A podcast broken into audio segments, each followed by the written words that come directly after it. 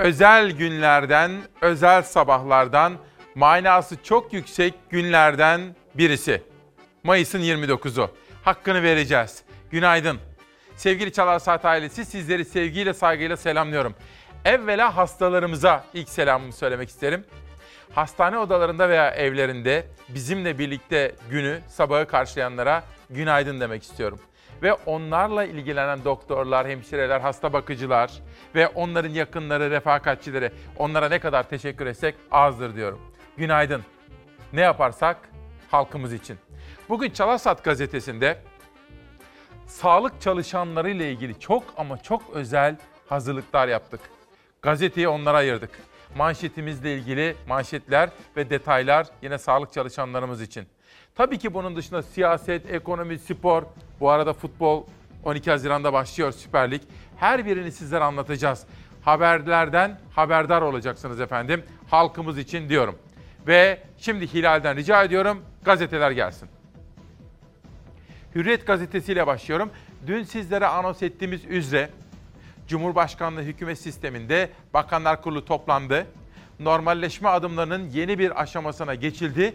Bu sabahki bütün buluşmamız içerisinde saat 10.45'e kadar her dilimde dün alınan kararlar ve buna ilişkin yapılması gerekenler detay olarak yer alacak. Hürriyetle başlıyorum. 1 Haziran milat oldu. Cumhurbaşkanı Erdoğan başkanlığında dün yapılan kabine toplantısında koronavirüs salgını nedeniyle tüm ülkede uygulanan kısıtlamaların büyük bölümünün 1 Haziran itibariyle kaldırılmasına karar verildi. Tabii 65 yaş üstü ve 18 yaş altı ile ilgili eleştirel mesajlar da dahil olmak üzere yoğun bir şekilde mesajlar geliyor. Bu mesajları sizlere okuyacağım ve Ankara'ya duyurmaya çalışacağım. Ama peşin peşin şunu söyleyeyim.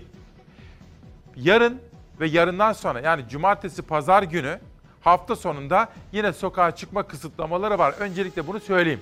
Bugünkü bu buluşmamız içerisinde bütün detayları sizlere aktaracağım. Ama önce ilk manşetimiz koronavirüsle mücadelede en son gelinen durum.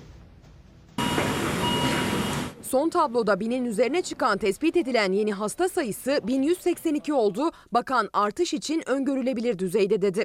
Test sayısının artışına vurgu yaptı Sağlık Bakanı Fahrettin Koca. Test sayısı düne göre 1,6 oranında arttı. Yeni vaka sayısı öngörülebilir seviyede. İyileşen hasta sayımızsa dünden 290 fazla. Gelecek günler maske ve sosyal mesafe kuralının her ikisine birlikte uymamıza bağlı kontrollü sosyal hayatla riskten kaçınalım. Sağlık Bakanı Türkiye'nin son koronavirüs tablosunu sosyal medyadan değerlendirdi. Test sayısı önceki güne göre 1,6 oranında arttı. 33.359 test yapıldı bir günde. Tabloda iyileşenlerin sayısının yeni hasta sayısının üzerinde olması sevindirdi. 1576 kişi daha iyileşti. Toplam iyileşenlerin sayısı 124.369'a yükseldi. 30 kişi daha virüs nedeniyle yaşamını yitirdi 28 Mayıs'ta.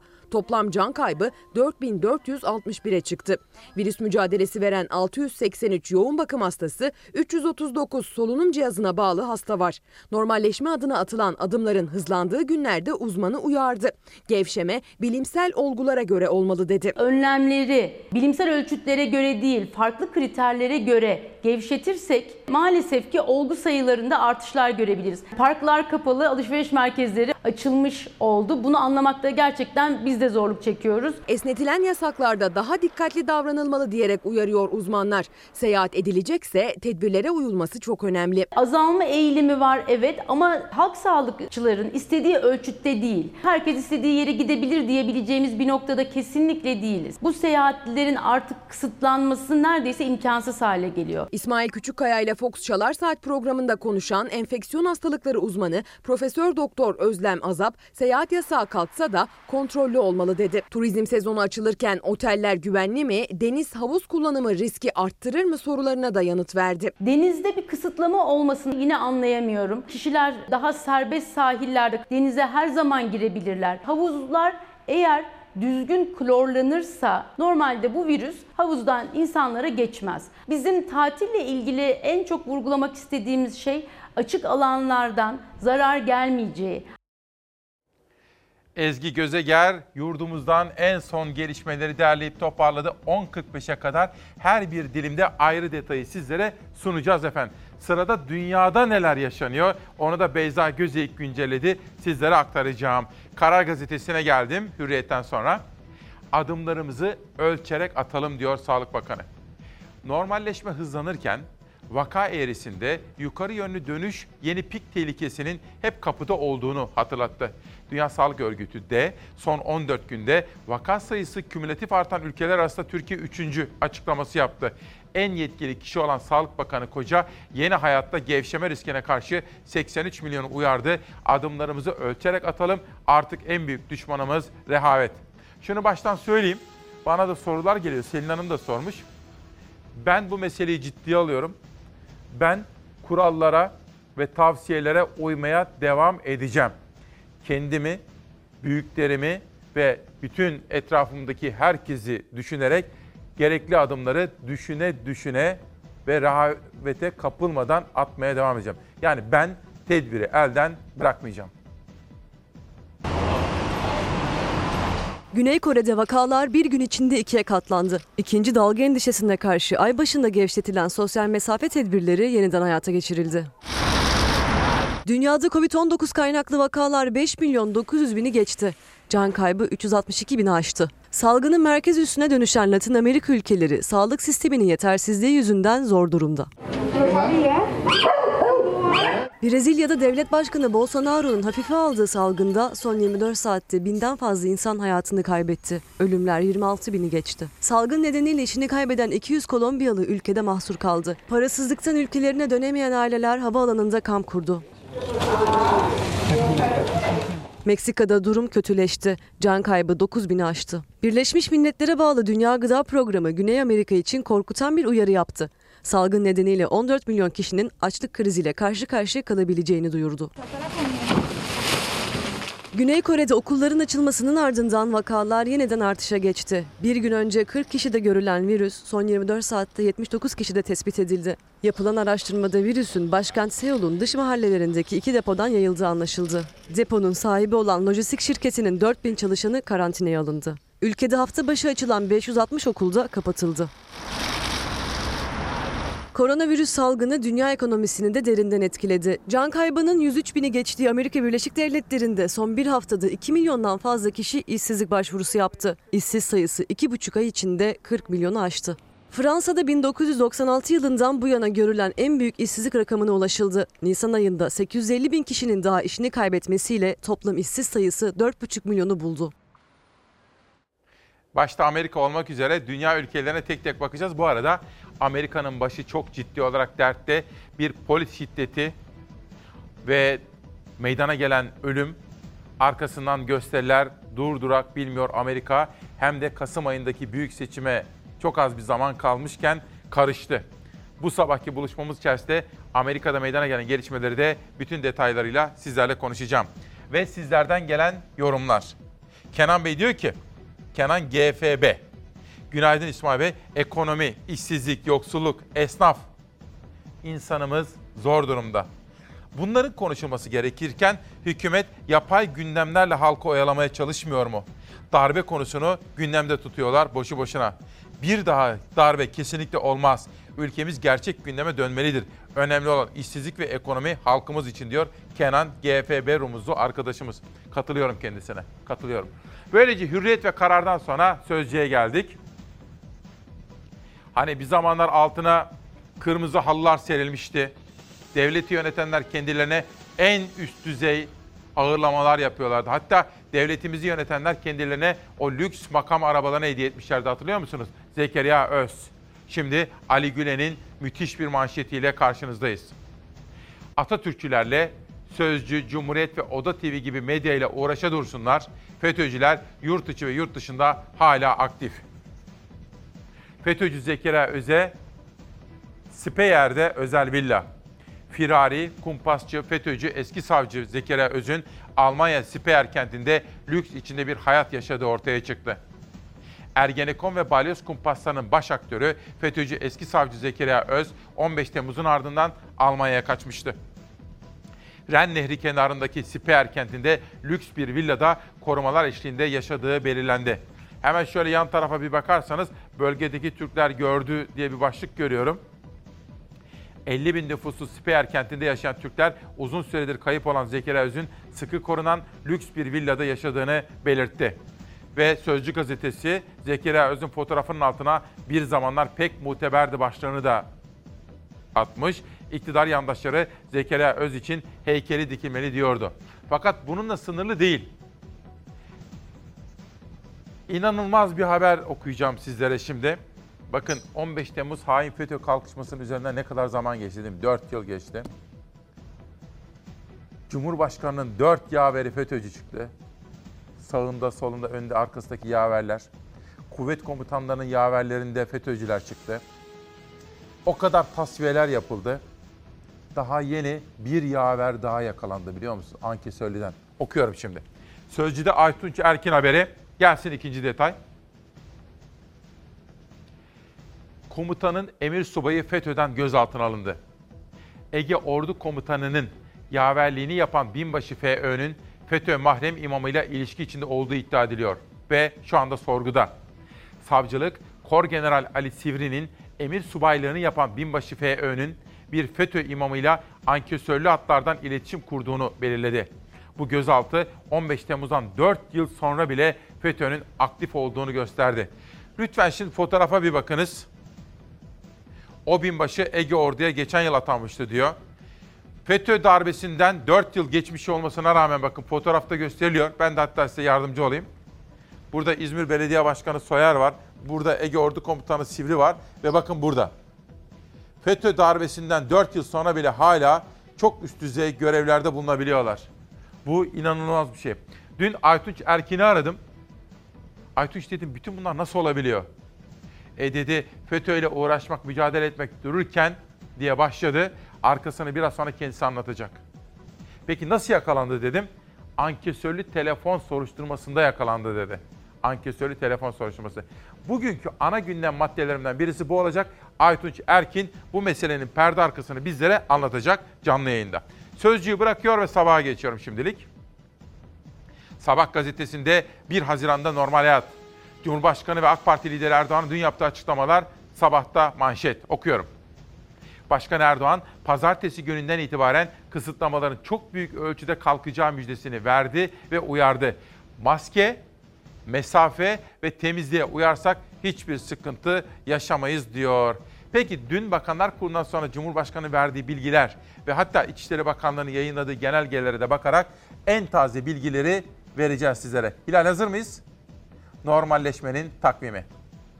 Şehirler arası seyahat sınırlaması 1 Haziran'dan itibaren tamamıyla kaldırılmıştır. 1 Haziran tarihi itibariyle restoran, kafe, pastane, kıraathane, çay bahçeleri, dernek lokali, yüzme havuzu, kaplıca türü işletmeler belirlenen kurallar dahilinde saat 22'ye kadar hizmet vermeye başlayacak.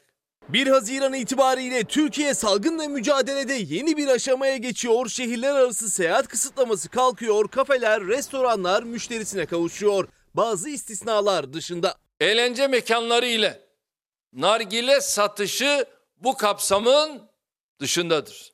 Kabine toplantısı sonrası normalleşme adımlarını açıkladı Cumhurbaşkanı Erdoğan. 1 Haziran koronavirüsle mücadele için milat oldu. Salgının kontrol altına alınmaya başlaması kısıtlamaların kaldırılmasını beraberinde getirdi. İdari izinde bulunan veya esnek çalışma sistemine dahil olan kamu personeli 1 Haziran tarihi itibariyle normal mesaiye başlayacaklar. Şehirler arası seyahat yasağının 1 Haziran itibariyle kaldırılacağını duyurdu Cumhurbaşkanı. Ancak gelişmeleri takip edeceğiz diye uyardı. Gelişmeleri takip ederek olumsuz bir durum görmemiz halinde bazı illerimiz için bu kısıtlamayı yeniden getirebiliriz. Erdoğan yaklaşık iki buçuk aylık aranın ardından yeniden faaliyete geçecek işletmeleri açıkladı. Yol güzergahlarındaki dinlenme tesisleri de 1 Haziran'da hizmet vermeye devam edecek. Plajlar, milli parklar ve bahçeler belirlenen kurallar dahilinde 1 Haziran'dan itibaren faaliyete geçebilecek. Müze ve öğren yerleri 1 Haziran'da onlar da açılıyor. Spordan hayvancılığa, balıkçılıktan turizme tek tek kaldırıldı kısıtlamalar. Hayvan satış yerleri 1 Haziran'dan hipodromlar 10 Haziran'dan itibaren yeniden faaliyete geçebilecek. Bireysel sporlarla ilgili sınırlamalar kaldırılmıştır. Spor tesisleriyle işlerindeki tesisler gece 24'e kadar hizmet verebilecektir. Deniz turizmi, balıkçılığı ve taşımacılığı ile ilgili sınırlamalarda belirlenen kurallar dahilinde kaldırılmıştır. Sürücü kursları benzeri kurslar 1 Haziran'dan itibaren hizmet verebilecek. 1 Haziran'da sosyal faaliyetlerde şu an için kısmen de olsa yeniden faaliyete geçecek. Kütüphaneler, millet kıraathaneleri, gençlik merkezleri, gençlik kampları 1 Haziran'dan itibaren belirlenen şartlar dahilinde faaliyetlerini sürdürebilecek. Açık havada oturma yeri olan yerlerdeki konserler yine saat 24 ile sınırlı olmak üzere başlayabilecek. Kalın sağlıcakla. Dün Sayın Erdoğan'ın yaptığı açıklamaları bugünkü buluşmamız içerisinde parça parça manşet olarak sizlere aktaracağım. Benim Sinop'ta tanıştığım Zerin Hanım, o da bir çalar saathanesi Zerin Oğuz'da. O da şimdi İstanbul'daymış ama annesine gidecekmiş Sinop'a. Hepinize sağlıklı günler diliyor. Nusret Bey, günaydın, iyi yayınlar. Şu market fiyatlarını yetkililerimiz bir incelesinler lütfen. Şu zor günlerde, şu salgın döneminde fırsatçılık almış başını gidiyor diyecek başka bir söz bulamıyorum diyor Nusret Bey bana yolladığı mesajda. Sabah gazetesinden geçelim Cumhuriyet'e. Bakalım ne geliyor. Öğretmen köle mi? Seyhan Afşar'ın haberi. Eğitimciler cuma namazı için açılan okul bahçelerinde bugün cemaate hizmet edecek. Öğretmen köle mi? İçişleri Bakanlığı cuma namazlarının okul bahçelerinde de kılınması için valiliklere yazı gönderdi. Kadrosu milli eğitim ile yarışan Diyanet dururken öğretmenler cumaya gelen yurttaşlara kolonya ve mendil dağıtımında görevlendirildi. Temizlik, ses sistemi, minber oluşturması gibi görevler de okul müdürlüklerine verildi. Eğitim Sen ve Eğitim İş tüm inançlara eşit uzaklıkta olması gereken okullarda dini etkinliğin uluslararası sözleşmelere de anayasaya da aykırı olduğunu belirtti. Sendikalar öğretmenleri kolonya ve peçete tutmak gibi mesleki saygınlığı zedeleyecek resmen uygulamalara karşı tepkisini gösterdi diyor efendim. Bugün sağlığın dışında eğitime ilişkinde çok farklı haberleri sizlere anlatmaya çalışacağım. Sırada bir fikri takip haberi var. Dün çok ilginizi çekti. Hani özellikle Doğu Karadeniz'de, Doğu Anadolu'da bazı il ve ilçelerimize göktaşı düşmüştü. Biz de sizlere haberdar etmiştik. Arkadaşlarımız bu konuyu takip ediyorlar. E bismillah. Oraya ikamet gelmez kopar ha. Yıldız kaydı. Evet şu anda meteor düşüyor. Evet. Gökyüzünden yeryüzüne bir cisim düştüğü konusunda herkes aynı fikirdeydi ve hepsi aynı anda kayda girdi. Kimine göre mavi, kimine göre sarı cismi görüntülemek için Trabzon'dan Bitlis'e, Erzurum'dan Artvin'e tam 13 il heyecanla ışık topunun peşine düştü. Ben şok. Aha bak gidiyor görüyor musun? Geçti değil mi? Hı hı. 27 Mayıs akşamı Türkiye gökyüzünde görülen ışık topunu konuştu. Birçok şehirde gökyüzü bir anda aydınlandı. Trabzon'da arabayla gezmeye çıkan gençler o sırada cep telefonuyla çekim yapıyordu. E bismillah. Oraya ikamet gelmez kopar ha. Yıldız kaydı. Gördüklerine anlam veremeyen sadece onlar değildi. Balkonda çaylarını yudumlayan kadınlar da gökyüzünde parlayan o cismi gördü. Şaşkınlıklarını atlatır atlatmaz herkes telefonlarına sarıldı. Balkonda çay içiyorduk. Aniden ışıklandı. Başımı çevirdim baktım yukarıdan aşağıya doğru bir alev topu geldi. Sanki düştüğü gibi kayboldu öylece. Herkes birbirini arıyor ne oldu acaba diye. Herkes merak içerisinde. Çok geçmeden ışık topunun görüldüğü illerden sosyal medyada ard arda videolar yayınlandı. Heyecan ve korkuya yol açan olayı merak edenler başladı tartışmaya. Kimi yıldız kaydı dedi, kimi de göktaşı. Gökten aşağıya doğru Böyle bir ışık topu gibi bir şey. İn- Böyle şaşırtık kaldık acaba nedir diye. Bir minibüs şeklinde bir alevler indi yere. Ateşten yansıması da bize doğru e, Tonya istikametine doğru vurdu. Sonunda bilim adamları devreye girdi. Herkesin merak ettiği soru yanıt buldu. Tipik bir meteor olayıyla karşı karşıyayız diyebiliriz. Meteor yağmurları veya meteor düşmesi dünyanın e, en doğal olaylarından biridir. Bunda korkulacak ve endişe edecek bir şey yok. Bu kez göktaşının nereye düştüğü tartışılmaya başladı. Bir parçasını bulurum umuduyla ormanlık alanlarda, tarlalarda arama yapıldı. Dün akşamdan beri de arıyoruz. Hiç buldunuz mu peki? Yok bulmadık. Arkadaşlar baksana burada bir delik var. Bulguya rastlayamadık arıyoruz. Rastlarsak zaten bunu e, yetkili kişilere, devletimize bildireceğiz yani. Erzurum tarafından gelip Artvin tarafından devam ediyor ve Batum açıklarında Batum tarafından e, denize düşme ihtimali çok yüksek. Bu da esrarengiz olaylardan biriydi. Tarık Topaloğlu belli ki dünya evine girmek için gün sayıyor. Düğünler ne olacak diyor. Biz de bu konuyu takip ediyoruz. Durum netleşince sizlere bilgi vereceğim.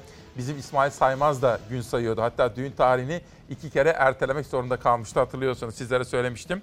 Ercan Kakmakçı diyor ki 65 yaş artık bu işe bir çözüm bulsunlar. İki buçuk aydır evdeler. Bu sağlık için olmaktan çıktı. Bu artık çözüm bekleyen bir mesele oldu diyor. 65 yaş üstü kıymetli büyüklerimiz bir düzenleme bekliyorlar. Cumhuriyet'te bir detay daha var mı şöyle bakalım. Yoksa milliyete geçelim.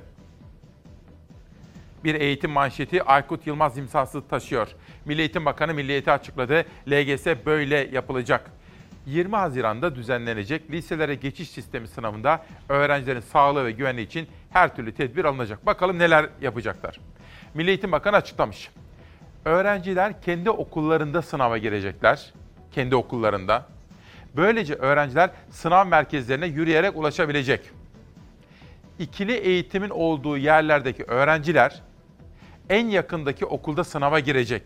Tüm öğrenciler sınavla ilgili bilgileri 12 Haziran'da e-okul üzerinden yani internetten öğrenebilecek. Bu uygulama sayesinde sınav yapılacak okul sayısı 5 kat arttı. 2019 LGS'de 3769 okulda sınav gerçekleştirilirken bu yıl 17932 okulda sınav yapılacak. LGS'de gerekirse okullardaki spor salonları ve yemekhane gibi boş alanlar da değerlendirilebilecek. Sınav görevlileri ve öğrencilere ücretsiz maske verilecek. Koronavirüs tedavisi gören öğrenciler hastanelerde sınava girebilecek diyor bu eğitim manşetinde Milliyet'te. Bir sonraki gazeteye geçelim. Bir gün bir beklesin. Hilal bir beklesin. Bugün Doğan Hızlı'nın köşe yazısında Hürriyet'te İş Sanat'ın bu edebiyat günleriyle ilgili etkinliklerini internet ortamına taşıdığı bilgisi vardı orada. Hani hangi edebiyat insanlarıyla buluşulabilecek internet üzerinden Twitter'dan, Facebook'tan, şuradan buradan, YouTube'dan her yerden takip edilebiliyor. Doğan Hız'dan günümüzün yaşanan bu salgın nedeniyle teknoloji imkanlarını da kullanılarak internetten takip edilebilecek etkinlikler sıralamasında bunu anlatmıştı. Demem o ki Gaziantep için planlanan bir film festivali ama Göç Film Festivali de yine bu şekilde değerlendirildi. Sırada onun haberi var. Farklı anlatsak bile aslında hepimiz aynı hikayenin çocuklarıyız. Kurtuluşa yolculuğun ortak hikayesi. Nuh'un gemisinin yolcularıyız. Göçün güzelliklerini, kültüre sanata katkısını yine sanatla söyleyelim. Sanatla anlatalım istedik. Ve uluslararası Göç Filmleri Festivali'ni düzenledik. Gaziantep'te düzenlenmesi planlanıyordu, virüs engel oldu. Online yapılacak olan Uluslararası Göç Filmleri Festivali'nin tanıtımı da yine internet ortamındaydı.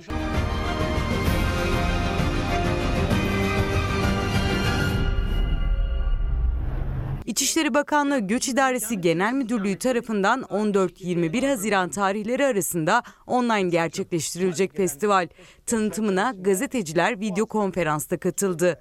Konu göç olunca İçişleri Bakanı Süleyman Soylu da Avrupa'ya seslendi. Binlerce insana kampta kamplarda bu ülkede bu ülkenin bütün kaynaklarıyla ve imkanlarıyla bakmaya çalıştık. Bir taraftan ekonomik e, süreçler, bir taraftan dünyada özellikle göç konusunda Avrupa'nın ve Avrupa medeniyetinin ortaya koymuş olduğu sırt dönmeci bir tavır elbette ki bizim hem kendi insanımıza hem de dünyaya bu empatiyi bir kez daha hissettirebilme anlayışını e, ortaya koyuyor.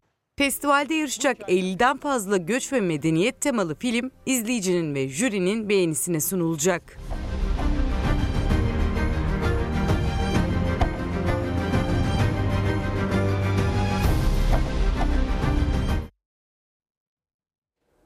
Şimdi böyle kaldım biliyor musunuz?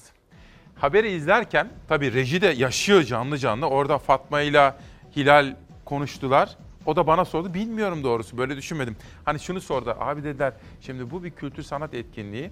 Peki neden Soylu bunun içinde? Neden Kültür ve e, Kültür ve Turizm Bakanı yok? Bilmiyorum. Belki bir akıl yürütmesi yapabilir. Hani göç olduğu için. Göç İdaresi İçişleri Bakanlığı'na bağlı.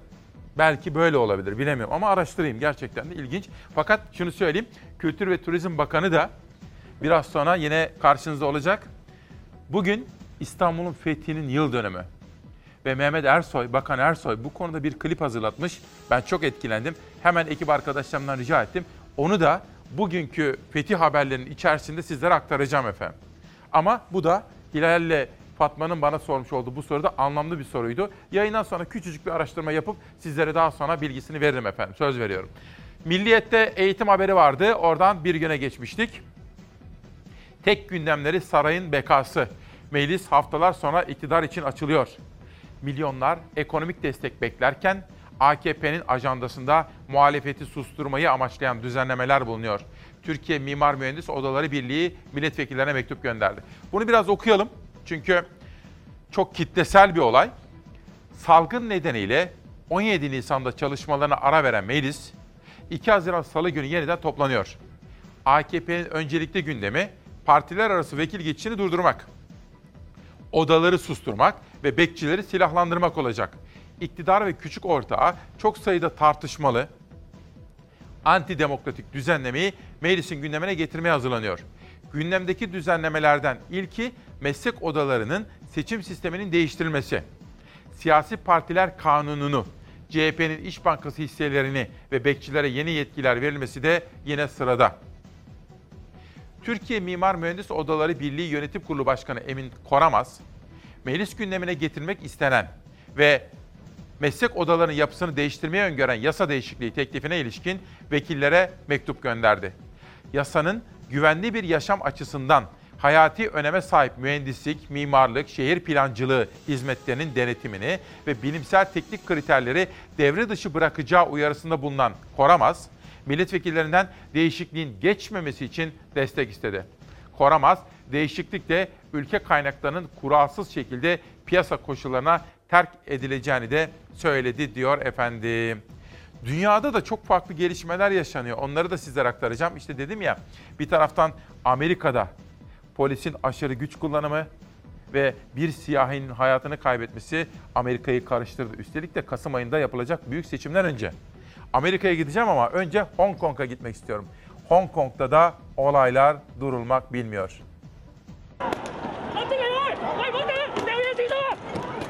Çin, Hong Kong üzerinde etkisini artıracak yeni güvenlik yasasını onayladı. Yasaya Hong Kong ve dünyadan tepki yağdı. Çin, yarı özerk statüdeki Hong Kong için tartışmalı bir güvenlik yasası hazırladı.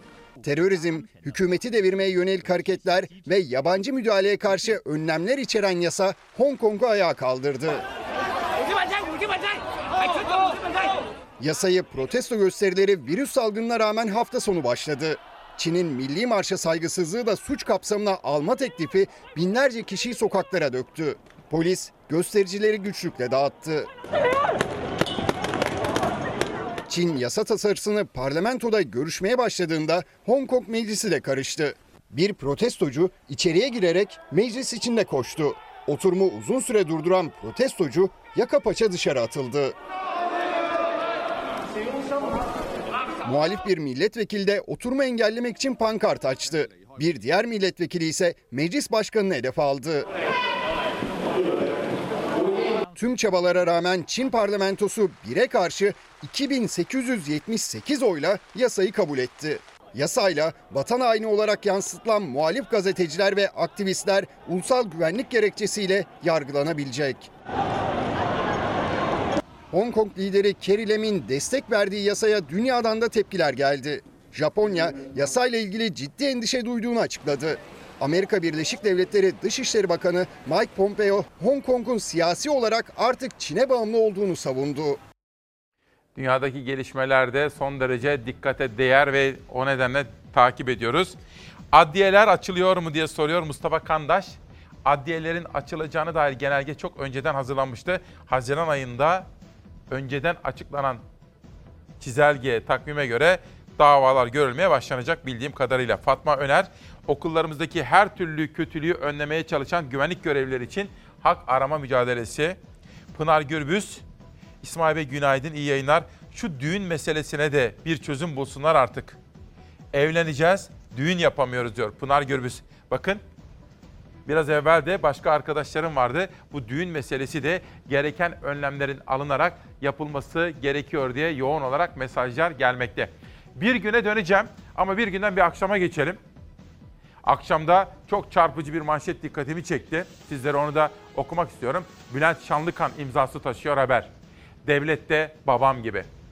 Koronavirüsten hayatını kaybeden ve adı yeni kurulan acil durum hastanesine verilen Profesör Murat Dilmener'in çocukları duydukları gururu Bülent Çanlıkan'a anlatmış. Oğlu ne diyor? Fotoğrafa da lütfen şöyle bir bakın. Babam tedavi için gelen kimseyi geri çevirmezdi. Maddi durumu iyi olmayanlar babamdan yardım isterdi. Babamın geçmişte yaptıkları bence şu anki hükümetin zihniyeti. Hükümetin hastalara ücretsiz tedavi sağlaması çok önemli. Kızı ne demiş Fulya Gençoğlu? İnsanların derdine deva olmayı kendine misyon edinmişti. Hastalarının isimlerini ve yazdığı reçeteleri hiç unutmazdı. Gereksiz tahlil ve röntgen istemezdi. Maddi gücü olmayanlara da her konuda destek verirdi diyor efendim. Bu arada Profesör Feriha Öz Hastanesi bugün açılıyormuş. Profesör Feriha Öz'ün adının verildiği Sancaktepe'deki acil durum hastanesi bugün törenle açılacakmış efendim.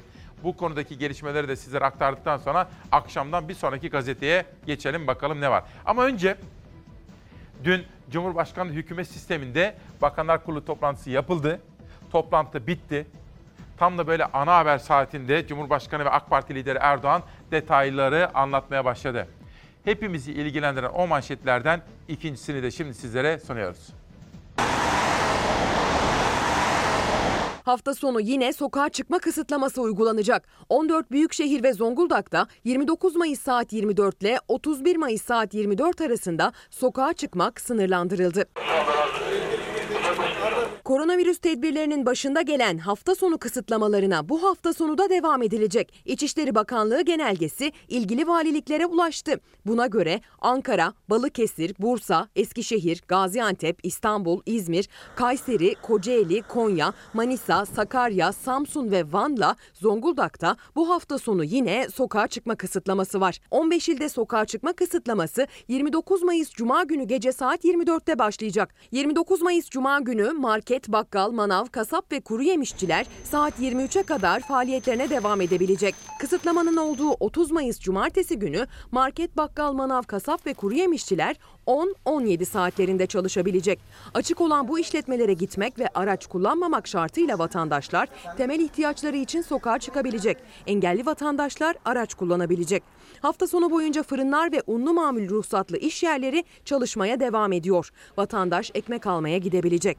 Tatlı satışı yapan dükkanlar da iki gün boyunca açık. Ancak sadece evlere paket servis yaparak satış yapabilecekler. Bütün eksikler alınacak, kasabada gidilecek, fırına da gidilecek. İçişleri Bakanlığı hafta sonu uygulanacak kısıtlamalardan muaf tutulacak çalışan gruplarını da uzun bir listeyle valiliklere bildirdi. Yüksek öğrenim sınavına girecek öğrencilerin kimlik kartı başvurularını alabilmek için il ilçe nüfus müdürlükleri çalışacak. Çiftçilik ve hayvancılıkla uğraşanlar, yürüme mesafesinde sokak hayvanlarını besleyenler, zorunlu sağlık randevusu olanlar, kısıtlamada açık olacak hayvan barınağı, hastanesi ve veteriner kliniği çalışanları, yine çalışmaya devam edecek gazete, radyo, televizyon kuruluşlarıyla gazete basın matbaalarının çalışanları hafta sonu kısıtlamadan muaf. Aynı zamanda otizm, ağır mental retardasyon, Down sendromu gibi özel gereksinimli bireyler ve refakatçileri de dışarı çıkabilecek.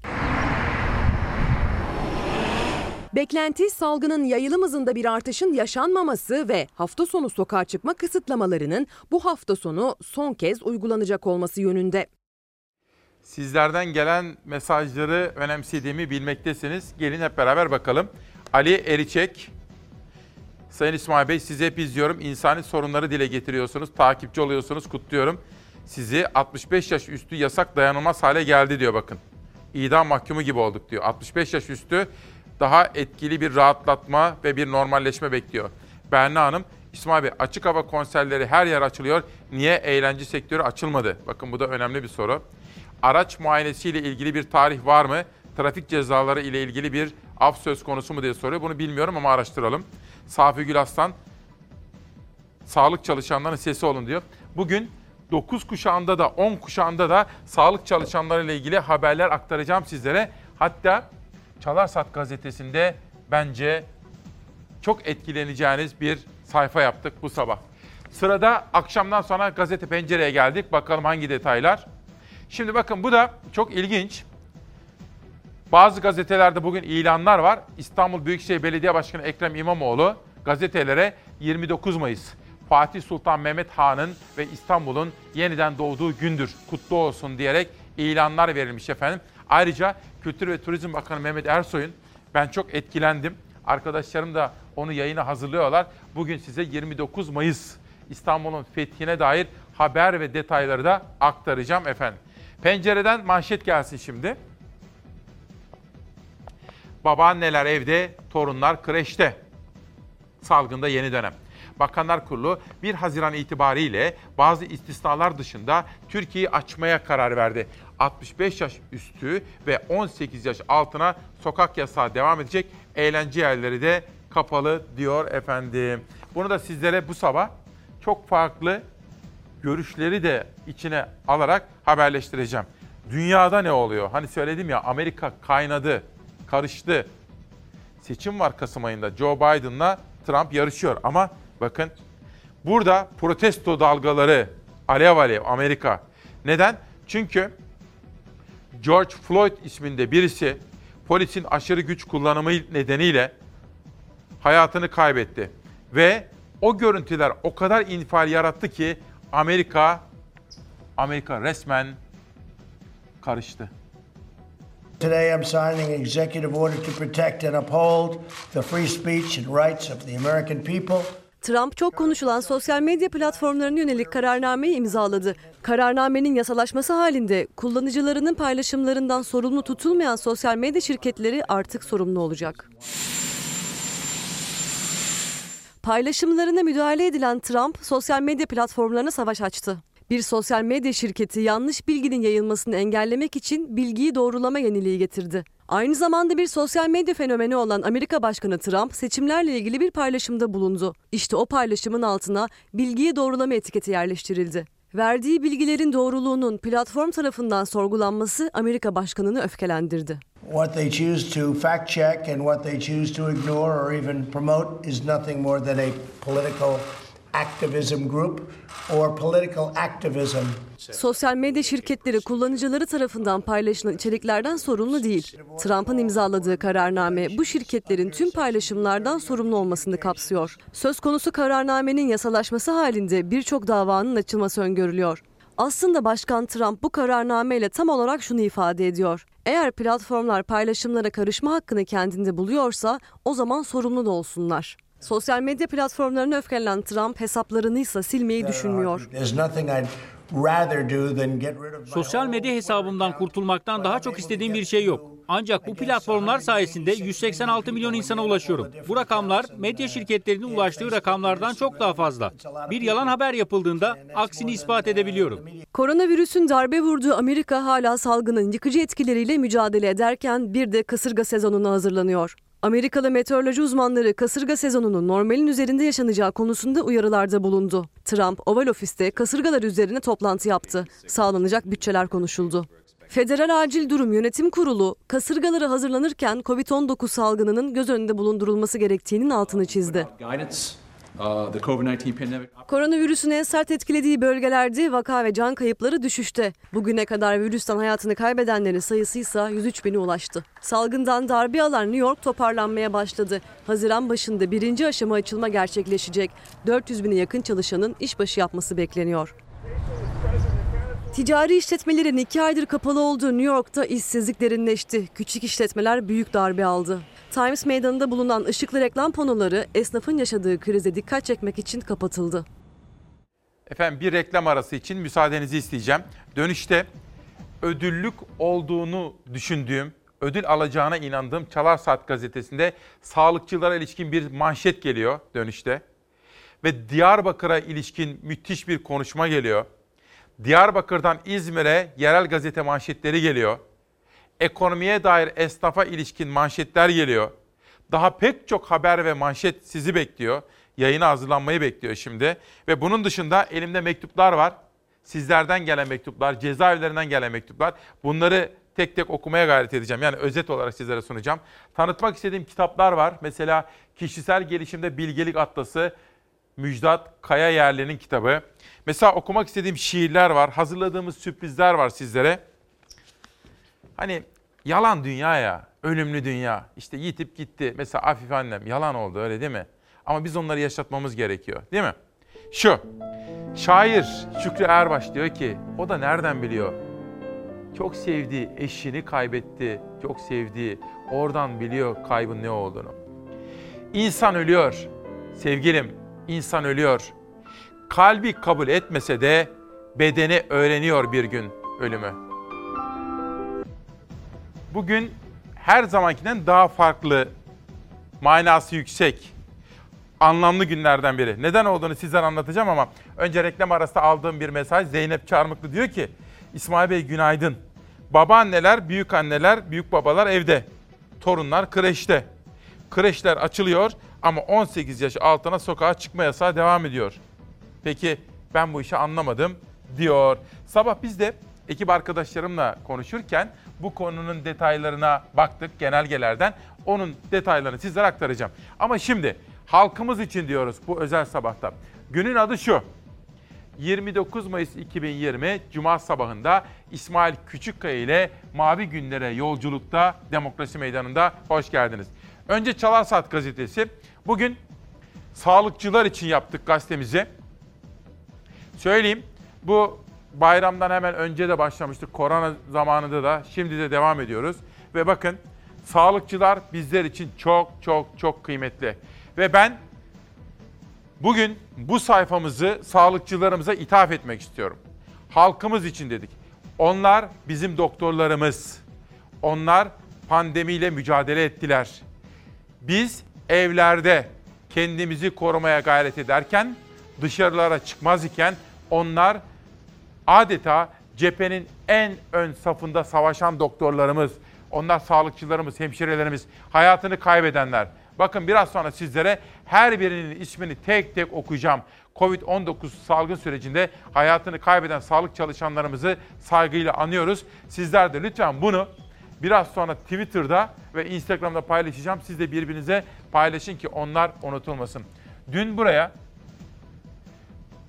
Türk Tabipleri Birliği COVID-19 İzleme Komitesi üyesi Profesör Doktor Özlem Azap hocamız Demokrasi Meydanı'na katılmıştı. Sağlık çalışanlarını unutmadık, unutmayacağız, unutturmayacağız. Sağlıkta şiddet maalesef e, giderek artan bir sorun. Bu konuda Türk Tabipleri Birliği'nin e, oldukça e, kapsamlı çalışmaları da var. Ama bu konu hani sadece Covid-19 dönemine, bu döneme özgü bir konu değil elbette. Giderek de artan boyutta e, görüyoruz maalesef, maalesef şiddeti. Buradaki yaptırımlar çok önemli. Kişinin bunu yapmaktan imtina etmesini sağlayacak yaptırımlar çok önemli. Ee, sağlıkçılarımız çok yoruldu. Bu şiddet olaylarının karşısındaki üzüntülerinin dışında da kızgınlıklarının, öfkelerinin, kırgınlıklarının dışında da çok yoruldular. Yine e, aslında sağlıkçıların Covid ile ilgili durumu nedir sorusunun yanıtını Sağlık Bakanlığı'ndan sayılar olarak tabii bekliyoruz. Ee, 1 Nisan'da e, Sayın Bakan açıkladığında e, 600 civarındaydı sayı. Sonra 29 Nisan'da açıkladığında 7400 civarında sağlık çalışanının Covid e, hastalığı geçirdiğini söyledi. E, Son günlerdeki bir demecinde 10 bini aşkın olduğunu ifade ettiğini anımsıyorum. Ama biz şu anda hani Türkiye'de kaç sağlık çalışanı Covid-19'u geçirdi, kaçı iyileşti, kaçını kaybettik sayı olarak bilmiyoruz maalesef. Münferit olgular olarak e, basında duyuyoruz, haberimiz oluyor hekimler, diğer sağlık çalışanları olarak ama tam sayıyı bilmiyoruz. Bu sayıyı bilmek bizim için gerçekten e, önemli. Hem gerekli önlemleri alabilmiş miyiz? Niye hastalanmış bu sağlık çalışanları? Neyi eksik yapmışızı görmek için de önemli. Sağlık çalışanlarının bundan sonraki e, çalışma hayatlarında kendilerini daha güvende hissetmeleri için de çok önemli. Hani benim görevim şu bir de aracılık yapmak ya sizin halkımızın sesini duyurmak. 65 yaşın üstündeki büyüklerimiz hayal kırıklığı yaşıyor ve kızgınlar. O kadar çok mesaj geliyor ki efendim. O kadar çok mesaj geliyor ki. İki tanesini örnek olarak sizlere anlatacağım. Biri Alaaddin abimiz, Alaaddin Kuday. Duayen bir isim. İsmail lütfen 65 yaş evinde yok sayanlara biz de onları yok sayacağımızı ilet lütfen. Çünkü canı burnunda artık 65 yaşın üzerindekiler. Bakın bir de uzun yıllar milletvekili yapmış, yolsuzlukla mücadele eden bir isim. Tevfik Diker. Değerli kardeşim seni izliyorum, başarılısın, estağfurullah, farklısın. Bir 65 yaş üstü olarak 65 yaş üstündekileri sakıncalı görerek evlere hapseden zihniyeti kınıyorum diyor Tevfik Diker. Şimdi tabii şöyle 65 yaş üstündekileri yok sayıyor değiller. Korumak istiyorlar çünkü kırılganlar. Ama bu süreç çok uzadı. Alınan normalleşme kararları ve bu 65 yaş üstü 18 yaş altı ile ilgili kararlar, düzenlemeler acaba gözden geçilebilir mi? Bu gelen halkımızın mesajları bana bunu sordurdu. Tabii ki biliyorum 65 yaş üstündekileri evde tutmamız onlara başkalarından mikrop gelmesin diye. Ama onlarınki de can. iki buçuk aydır evdeler. Ve üstelik hem moral bozukluğu, can, can sıkıntısı hem de onların yürümesi gerekiyor. Biraz hareket etmesi. Haftada bir 200 saatte bu olmaz diyorlar efendim. Ben bunu tamamen iyi niyetli ve yapıcı bir dille Sağlık Bakanı'na ve Bilim Kurulu'na aktarmak istiyorum. Bunu değerlendirsinler. Başka türlü bir değerlendirmeye alsınlar. Şimdi halkımız için gazete manşetleri. Aybüke kardeşim de gitmiyor. Biraz sonra mektupları okuyacağız onunla. Sözcüyle başlıyorum. FETÖ'cü Zekeriya Öze, Speyer'de özel villa. Ali Gülen'in bugün çok konuşulacak manşeti. Diyor ki gazete, Atatürkçülerle uğraşsınlar. Sözcüyle, Cumhuriyet'te, Oda TV gibi medyayla uğraşa dursunlar. FETÖ'cüler yurt içi ve yurt dışında hala aktif. Firari, kumpasçı, FETÖ'cü eski savcı Zekeriya Öz'ün Almanya Speyer kentinde lüks içinde bir hayat yaşadığı ortaya çıktı. Bu Sözcü gazetesi editörlerinin bugün varan bir etiketiyle aktardığı ilk detay. Gelsin ikinci detay. Aytunç Erkin'i aradım bu olayın aslını öğrenmek için. Biraz sonra da canlı yayında anlatacak sizlere. Bakın 16 4 yıl geçmiş üzerinden 15 Temmuz'un üzerinden tam 4 yıl geçmiş ve hala çok yakın ve çok stratejik konumlarda FETÖ'cüler tespit ediliyor. Komutanın emir subayı FETÖ'den gözaltına alındı. Ege Ordu Komutanı'nın yaverliğini yapan binbaşı FÖ'nün FETÖ mahrem imamıyla ilişki içinde olduğu iddia ediliyor sorguda. Aytunç Erkin'e bu nedir, neyin nesidir, bu nasıl ortaya çıktı diye bir soru sordum. O da bana detaylı olarak anlattı. Dedim ki Çalarsat ailesine de bunu anlatmalısın dedim. Memnuniyetle dedi. Biraz sonra canlı yayınımızda olacak. Sözcü'den Dünya Gazetesi'ne geçiyor ve ekonomiye bakıyoruz. Sanayi elektrik çarptı. Hüseyin Gökçe'nin haberi. Fatura bedelinde 2 aylık maliyet artışı %46'ya ulaştı. Sanayicinin yenilenebilir enerji kaynakları destekleme mekanizması YEKDEM kaynaklı elektrik fatura yükü artıyor. Organize sanayi bölgelerinde salgın nedeniyle elektrik tüketimi azalırken sanayicinin elektrik faturası son 2 ayda %46 artış gösterdi. Ve bu konudaki dernek başkanı Hilmi Uğurtaş, dünyaya yaptığı açıklamada üretim ve satışlarda zor günler yaşayan sanayicilerin bu özverisine karşılık yekten mekanizmasının en azından belirli bir dönem sabit tutulmasını istedi diyor. Hatırlayacaksınız bir süre önce Fox bu konunun üzerine gitmiş. yanlış hatırlamıyorsam üst üste 3 gün haber yapmıştı bu konudaki gelen şikayetleri. Dünyadan bir sonraki gazeteye geçelim. Bakalım ne geliyor? Yeni Şafak hala en kritik yerdeler. FETÖ'nün ne kadar tehlikeli bir örgüt, mücadelenin de ne kadar önemli olduğu İzmir'deki son operasyonda bir kez daha görüldü. Ege Ordu Komutanı Kor General Ali Sivri'nin emir subayı Binbaşı FÖ'nün ankesörlü hattan mahrem İmam LC ile görüştüğü tespit edildi. Gözaltına alınan FÖ'nün diğer bağlantıları araştırılıyor. Bu da Mustafa Sayit Özkan'ın manşeti. Bir sonraki gazete gelsin rica etsem. Cumhuriyet. Korona ile kumar. Bulaşma oranının son 4 gündür arttığı Türkiye'de kısıtlamalar kalkıyor. 1 Haziran'dan itibaren şehirler arası seyahat kısıtlamalarına son veriliyor. Kamu personeli 1 Haziran'dan itibaren normal mesai saatlerine dönüyor. Kreşlerin tamamı açılacak. 65 yaş üstü esnaf ve sanatkarlar iş yerlerine gidebilecek. 0-18 yaş grubu çarşamba ve cuma 6 saat sokağa çıkabilecek diyor. Şimdi gazete detaylandırmış, biz de detaylandırdık efendim. Sıradaki haberi dikkatle takip ediyoruz. 65 yaş üstünün sokağa çıkma sınırlaması devam edecek. 20 yaş altı ile ilgili sokağa çıkma uygulamasını da 18 yaşa indiriyoruz. 65 yaş ve üzerine uygulanan kısıtlama sürecek. 18-20 yaş arasındaki gençler artık sokağa çıkabilecek. 18 yaş altı içinse kısıtlama devam edecek. Normalleşme takviminde detaylar belli oldu. Sokağa çıkma kısıtlamalarının bazılarını bir müddet daha sürdürmekte fayda görüyoruz. Cumhurbaşkanı Erdoğan kaldırılan kısıtlamaları açıkladı. Onlardan ilki çalışan 65 yaş ve üstü vatandaşlar için oldu. Esnaf ve sanatkar olarak işletme sahibi 65 yaş üstü vatandaşlarımız maske, mesafe, temizlik şartına riayet şartıyla işinin başında bulunabilecek. Erdoğan'ın açıklamasından sonra İçişleri Bakanlığı genelge yayınladı. 65 yaş ve üstü işletme sahibi, esnaf, tüccar, sanayici, serbest meslek sahibi ve çalışan vatandaşlar aktif sigortalılıklarını gösteren SGK hizmet belgesi, vergi kaydı, şirket yetki belgesi, oda ve birlik kimliğinden biriyle sokağa çıkma kısıtlamasından muaf tutulacak. Tabii kurallara uymaları gerekecek.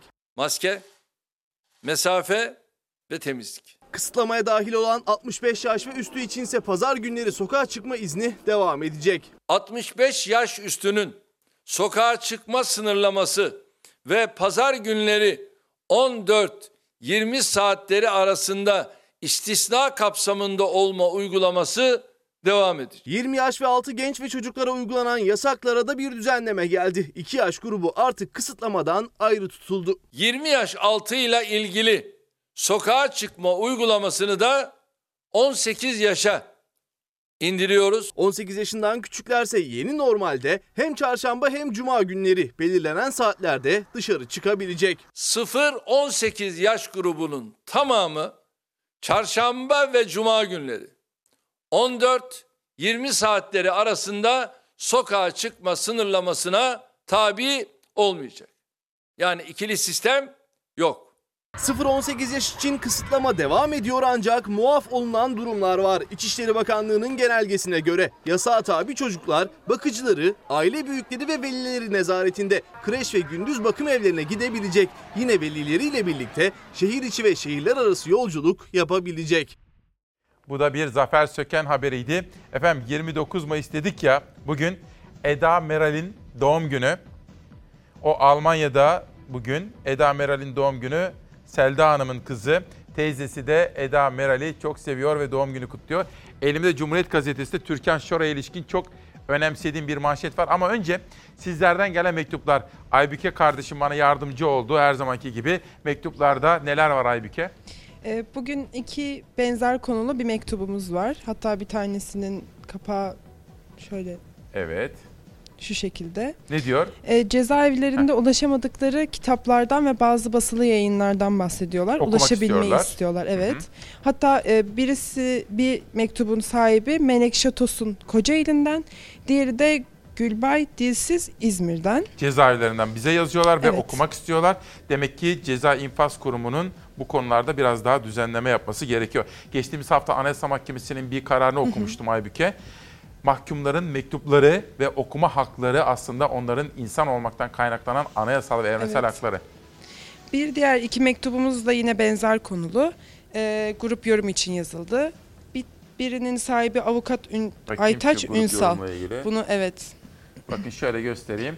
Grup yorumla ilgili böyle bir türküler susmaz, halaylar sürer diyor. Evet başka? Bu mektubun sahibi Aytaç Ünsal Balıkesir'den. Peki. Diğer mektupta da benzer bir konu olduğu için e, Silivri'den Oya Aslan yazmış. Bir diğer mektubumuzsa Yakup Karadağ'dan Eskişehir'den. Kendisi 14 yıldır cezaevindeymiş ve iki tane üniversite bitirmiş. 14 yıldır cezaevinde. Ve bir 14 yıl daha varmış. Ee, birkaç tane daha üniversite okuyup bitirmek istiyormuş. Ancak e, maddi konusunda bazı sıkıntılar yaşıyormuş ve bu konuda burs talep ediyormuş. Peki. Bu mektupları saklar mısın bizim için? Çok teşekkür Tabii. ediyorum zahmetlerin Ben için. teşekkür Sağ ol. ederim. Annene selam söyle olur mu? Şimdi elimdeki gazete Cumhuriyet Gazetesi bakın. Türk sinemasının sultanı Türkan Şoray. Sinemadan yeni çıkacak kitabına kadına şiddetten işsizliğe birçok konuda sorularını yanıtlamış. Cumhuriyet'in Türkan Şoray giderek kutuplaştığımızı söylemiş.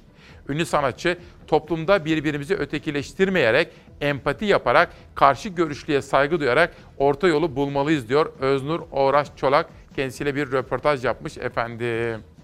Bir de polemik var. Dün bir taraftan ekonomi yönetiminde Berat Albayrak, bir taraftan CHP'nin ekonomi kurmayı, eskiden ekonomi yönetiminin en üst noktalarında görev yapmış Faik Öztürk. İkili arasındaki polemikler var. Bir tanesini şimdi sizlere anlatacağım. Önce bir manşeti okuyalım. Türk Günü'ne geçelim. Darbecilerin sonu hüsran, millet affetmiyor. Türk Gün'de. MHP lideri Devlet Bahçeli, demokrasi düşmanları 15 Temmuz'da olduğu gibi belini doğrultamayacak diyerek darbe hesabı yapanları uyardı. Yaşanmış gerçeklerde darbecilerin bir daha iflah olmadığını belgeledi diyor. Zaten bugün Orhan Karataş da bu konuda bir yazı kaleme almış. Birinci sayfada anons edilmiş o. Geçelim Türk Gün'den sonraki gazetemize. Bir gün 257 bin kişi kara listede. Sadece Ocak, Şubat, Mart dönemini kapsayan 3 aylık süreçte borcu takibe alınanların sayısı 310.760 kişi oldu. Bankalara borcunu ödeyemediği için kara listeye giren yurttaşlara ilişkin verilere yer veren CHP milletvekili Bayram Yılmazkaya, yurttaşın borcunu borçla kapattığını ifade ederek son bir yılda 257.331 kişi kara listeye girdi dedi. Hafta başında burada CHP lideri Kılıçdaroğlu'nu ağırladığımızda o ekonomi yönetimini eleştirirken bakmayın siz bunların faize karşı çıktıklarına. Bunların yaptığı faiz lobilerine milyarlarca liramızı akıtmak demişti. Böyle bir eleştirisi vardı. İşte o gün bugündür faiz tartışmaları yeniden alevlendi. 2000 yılında hazine müsteşarlığı yaptığı dönemde Uzat. Damadın tabii hazine tarihini bilmemesini hiç yadırgamadım. Bakanlıkta liyakat değil, damatlık esas olunca böyle saçmalamak da doğal oluyor. Her şeyden önce 2000 yılında ben hazine müsteşarı değildim. Hazine ve Maliye Bakanı Berat Albayrak, CHP sözcüsü Faik Öztürk'ün hazine müsteşarlığı döneminde yüksek faizle Türkiye'yi borçlandırdığını iddia edince Öztürk o sözlere yanıt verdi. Dediği tarihte müsteşar değildim, öyle bir kredi de kullanmadım dedi. %12 faizden 30 yıl vadeli dolarla kredi almış bir yapıdan bahsediyoruz. Hala onun faizlerini ödüyoruz. Benim hazine müsteşarlığım döneminde 30 yıl vadeli bir dış borçlanmada yoktur. 2017'de bütçeden ödenen faiz 57 milyar. Bu yıl 139 milyar. Bazen hani faizi maizi diye de ithamlarda bulunuluyor. Faiz giderinin milli gerili oranının %15-20'leri bulduğu bir dönemin kişisi bunlar. Şu anda bizim faiz giderimizin milli geliri oranı %2.3. Kim tefeci? Kim bu ülkenin parasını? Onun için beni sevmiyorlar. AK Parti hükümetlerinde 13 yıl boyunca en uzun süre bakanlık yapan ekonominin dümeninde oturan Ali Babacan da faiz üzerinden eleştirmişti son açıklamasında iktidarı. Albayrak Babacan'ı değil ama CHP'li eski hazine müsteşarı Faik Öztürk'ü direkt hedef aldı. %55'lerden, 60'lardan, 70'lerden TL ile hazine borçlanması. Biz bu yıl Mayıs ayı ortalaması %8,5'lardan borçlandığımız. Kim paraları nereye vermiş? Sizin o yüksek borçlandığınız faizlere ödüyoruz biz hala. Göreve geldiğim Mart 2001'de %194 olan iç borçlanma faizini görevde, görevden ayrıldığım Nisan 2003 itibariyle %50'ye kadar düşürdük. Görev süremizde iç borçlanma faizi 137 puan birden geriledi. Benim bakanlığım döneminde sadece bu yıl dünya ekonomik krizinin çıktığı bu yıl hazine olarak biz %2'lerden euro ile borçlandık. %12 faizle milyarlarca dolarlık borçlanmış bir yapıdan bahsediyoruz. Bir hazine müsteşarlığı yapmış bir kişiden bahsediyoruz. Kim tefeci? Benim tüm müsteşarlığım döneminde yapılan dış borçlanma 6,4 milyar dolardır. Kendisi 2018 Temmuz ayında göreve geldi. O günden bugüne kadar bütçeden faiz robilerine 33.6 milyar dolar para ödedi. Sadece yapılan faiz ödemelerinden bahsediyorum. Benim dönemimde yapılan toplam dış borçlanmanın 5 katı. Faik Öztrak bakanın faiz çıkışına rakamlarla yanıt verdi. Dün hatırlayacaksınız yerel gazeteleri okurken Diyarbakır'dan İzmir'e yolculuk yapmıştık. Diyarbakır gazetesinde Diyarbakır'ın fethiyle ilgili bir manşet dikkatimi çekmişti. Bir fotoğraf vardı orada. Bugün de oradan bir video gördüm sosyal medyada dün. Diyarbakır'ın fethi yıl dönümü. Onu sizlere sunacağım, sunacağım ama önce eğitime ilişkin iki manşet. Yasemin Horozoğlu, Yasemin Mıstıkoğlu diyor ki İsmail Günaydın. Benim iki kızımın da dahil olduğu yaklaşık 2 milyona yakın genç Haziran ayının sonunda üniversite sınavına girecek. Çoğu 18 ve 17 yaşlarında olan bu gençler zaten sınav sebebiyle bunalmış durumdalar. Ayrıca sokağa çıkamazlar ise sınava nasıl gelecekler ben bunu bir türlü anlayamadım diyor Yasemin. Benim arkadaşımdır. Çok uzun yıllar beraber gazetecilik de yaptık. Bakın Ahmet Hançerlioğlu da diyor ki Ahmet Hançerlioğlu Ankara'dan eğitimci. Sizin aracılığınızla duyurmuştuk çocuklarımıza panik yapmamalarını tavsiye etmiştik ve özellikle bol bol deneme sınavı yapılması tavsiyesinde bulunmuştuk. Şimdi hem Milli Eğitim Bakanlığı'nın bu konuda yaptığı hazırlıklar var hem de başkaca sınavlar var. O takvimleri de anlatmış. Çocuklarımız diyor Ahmet Hançerlioğulları hiç panik yapmasınlar. Endişeye mahal yok. Bol bol sınav yapsınlar diyor ve Milli Eğitim Bakanlığı da teşekkür ediyor. Sıra geldi sosyal medya manşetlerine. Yeni vakalar tespit edildi. Samsun İl Sağlık Müdürü'nden kritik uyarılar. Şimdi bazı il ve ilçelerimizde özellikle dışarıdan gelmeler devam ettiği sürece ve gerekli uyarılara riayet edilmediği sürece maalesef koronavirüs yayılmaya da devam ediyor. Vaka sayısı da artıyor. Dün bakan da bunu söyledi. Sözcü gazetesi Samsun İl Sağlık Müdürlüğü'nden gelen uyarıları manşet yapmış. Geçiyorum. Şamil Tayyar, Reuters Ajans France Press, BBC, CNN hepsi sıraya girdi diyor. Dünya Sağlık Örgütü Türkiye'yi örnek gösterdi diyor ve özellikle Amerika'da yaşananları da anlatıyor. Türkiye'nin korona ile mücadelesinde model olduğunun altını çiziyor Şamil Tayyar. Bu arada çok iyi biliyorsunuz sizlere duyurmuştum. Şamil Tayyar Adalet ve Kalkınma Partisi'nin tanıtım ve propaganda ekibinin içerisine yer aldı 20 gün önce. Bir gün gazetesi İstanbul Büyükşehir Meclisi'nde salgın önlemleri kapsamında Ekrem İmamoğlu'nun borçlanma yetkisini engelleyen AKP'li Tevfik Göksu, kendi ilçesinde meclisten oy birliği ile 10 milyon liralık borçlanma yetkisi aldı. Tabii AK Partili olunca sorun yok. Profesör Doktor Naci Görür, bugünlerde koronadan bahisle bundan sonra hiçbir şey eskisi gibi olmayacak deniliyor. Ben buna pek inanmıyorum. Ben buna inanmıyorum çünkü bu lafı daha önce çok duydum. 1999 depremlerinden sonra bu laf çok söylendi ama unutmak için 5-6 seneyi bile zor bekledik. Unutmamak için düşünen, sorgulayan bireylere ihtiyacımız var diyor Naci Görür Hoca. Fahrettin Koca, Sağlık Bakanı. Bugünlerde adımlarımızı ölçerek atalım. Risk devam ediyor. Sosyal mesafeyi 1,5 metrede tutmak için dikkatli olalım. Maskeyi kuralına uygun şekilde takalım. Maske ve sosyal mesafe iki tedbir birlikteyken tam tedbirdir. Riskin nereden geleceği hiç belli olmaz. Maskeyle yetinmeyelim diyor Sağlık Bakanı.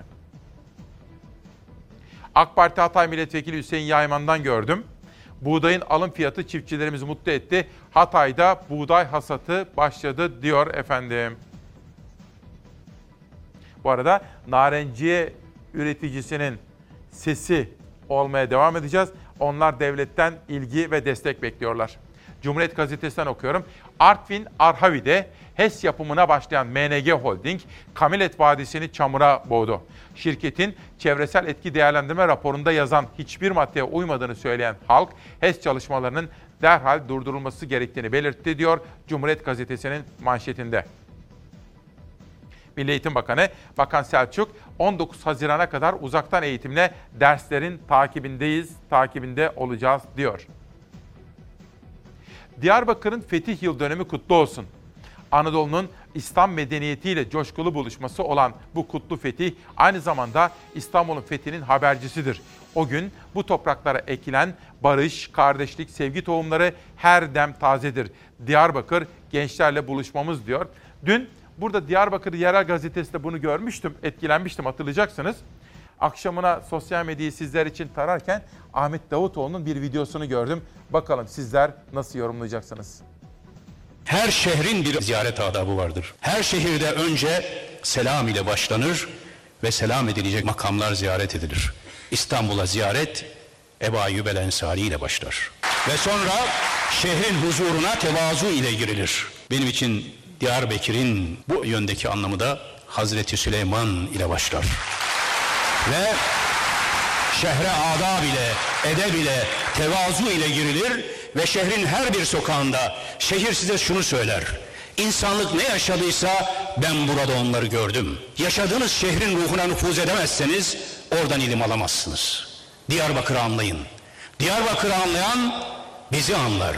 Diyarbakır'ı anlayan medeniyetimizi anlar. Diyarbakır'ı anlayan çok iddialı gelebilir size ama bütün insanlığı anlar. Diyarbakır bir zamanlar hani Doğu'nun Paris'i falan gibi ifadeler. Paris ne ki? Paris ne ki? Paris dünkü şehir.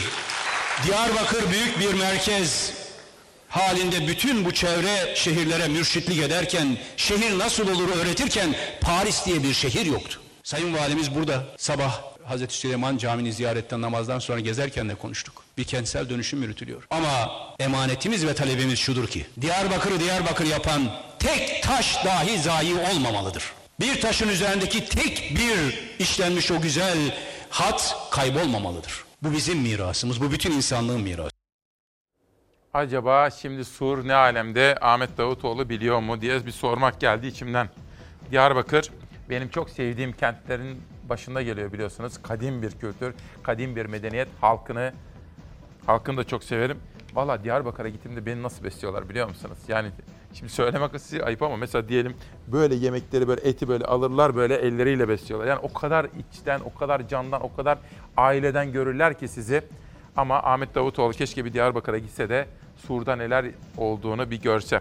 Ferzan Özer Şimdi bana bir fotoğraf atmış. Tabii sosyal medyada böyle güzellikler var artık. Bakın Ferzan Özer asırlardır Eyüplü bir ailede.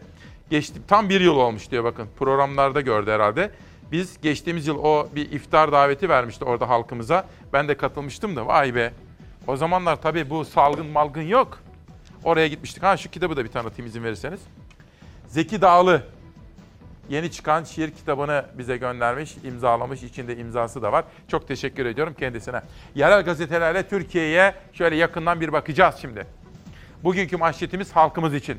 Diyarbakır gazetesiyle başlıyorum. Tigris. Minibüsçüler zorda, teker zararına dönüyor.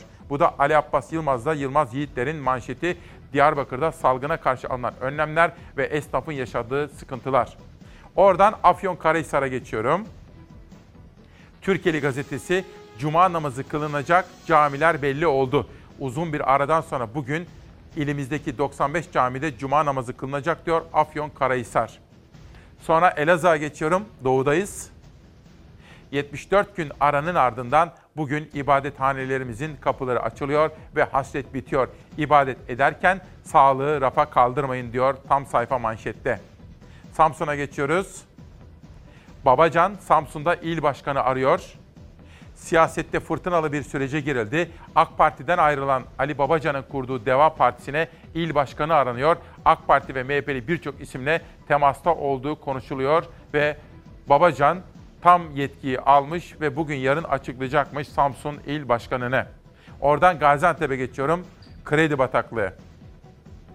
Sadece Ocak, Şubat, Mart 2020 dönemini kapsayan 3 aylık kısa bir süreçte bile borcu takibi alınan vatandaş sayısı 310.760 kişi oldu diyen CHP Gaziantep Milletvekili Bayram Yılmazkaya'nın sözleri manşette. Hadi gelin bir de İskenderun'a bakalım. Afrika sıcakları narenciyeyi vurdu. CHP Hatay Milletvekili Suzan Şahin bu konuyu takip ediyor efendim. Ve Batman'dayım. Son Söz gazetesi emekler suya düştü. Batman merkeze bağlı Segirga ve Zor köyde ekili dikili alanlar Ilısu baraj suları altında kaldı. Köylüler tapuları verilmeyen ve sular altında kalan ekili dikili alanları için mağduriyetlerinin giderilmesini istedi diyor. Bir de Urfa'ya bakmak isterim. Erdoğan ekin diyor, devlet su işleri engelliyor. Ekilmeyen araziye borç çıkarıldı iddiası.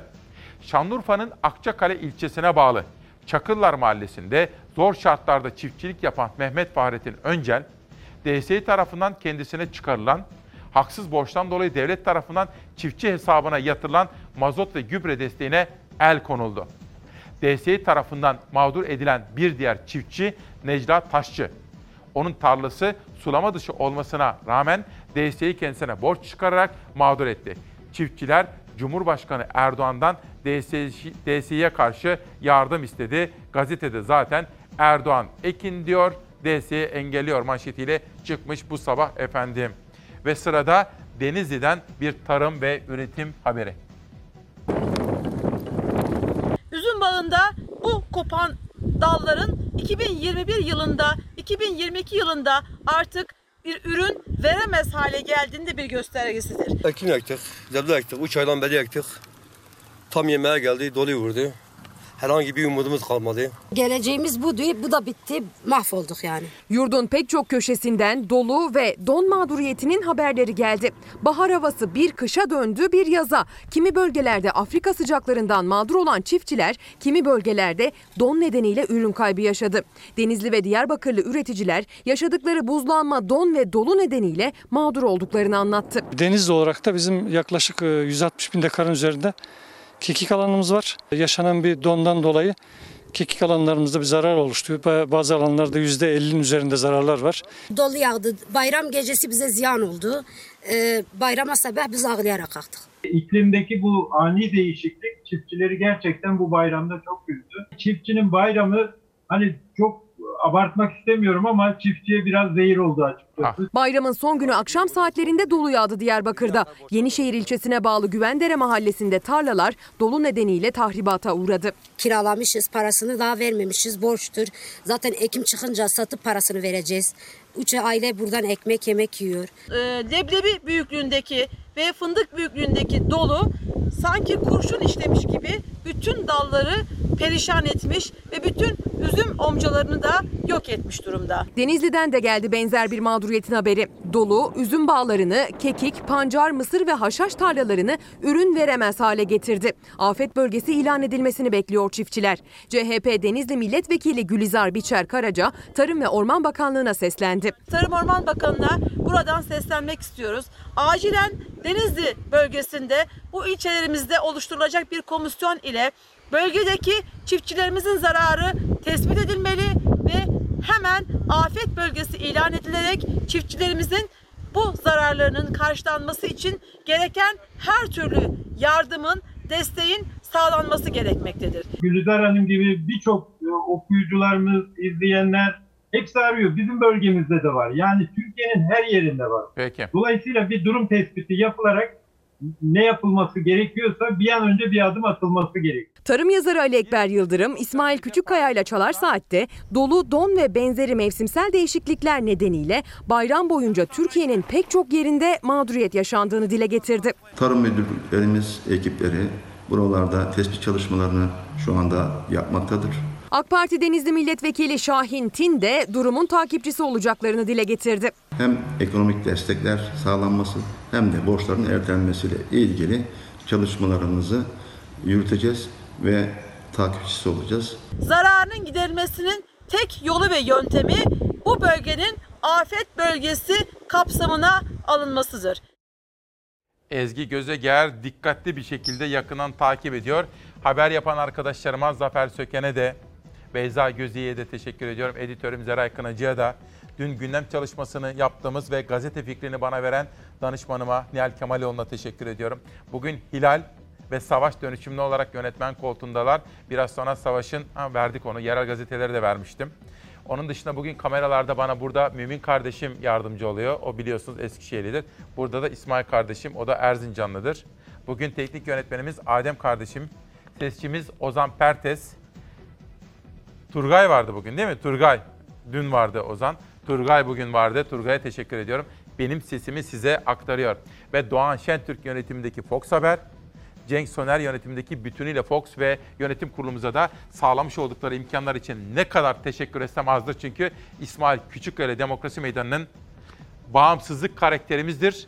Özgürlük bizim karakterimizdir ve bize bu sağlanan imkanlar sayesinde bütün bu buluşmalar söz konusu olmaktadır diyor ve dünyanın manşetlerine geçiyorum. Halkımız için.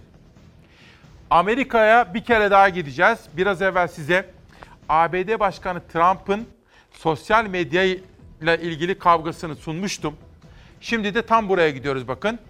Amerika bir siyahinin polis zorbalığı ile öldürülmesinden sonra karışmaya başladı. Ama bunu unutmayın. Bu haberi sizlere sunacağım fakat tam da yeri gelmişken dünyada başka ülkelerde neler yaşanıyor şöyle kısaca bir bakmak istiyorum.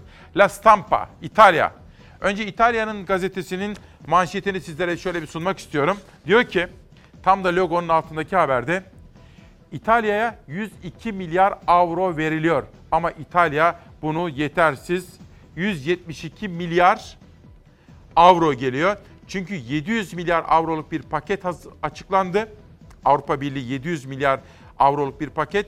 Bunun 172 milyarı İtalya'ya gidecek fakat İtalya bunu beğenmiyor, yetersiz buluyor efendim. Washington Post'a geçiyorum.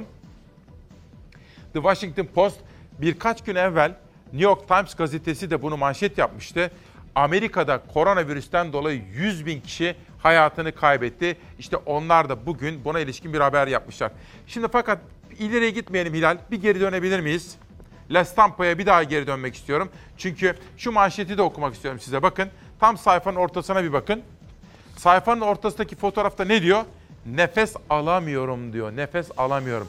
Çünkü Amerika'da işte polis aşırı güç kullanırken, bir zorbalık yaparken ölümle pençeleşen bir kişi böyle demişti. Nefes alamıyorum demişti. Polis şiddeti Amerika Birleşik Devletleri'ni karıştırdı. Minneapolis'te George Floyd'un ölümünden sonra başlayan protestolar diğer eyaletlere sıçradı. Eylemciler marketleri yağmaladı, polis binasını ateşe verdi. Bölge polisi yetersiz kalınca ulusal muhafızlar göreve çağrıldı. Minnesota'da acil durum ilan edildi. Olaylar sırasında bir kişi vurularak hayatını kaybetti.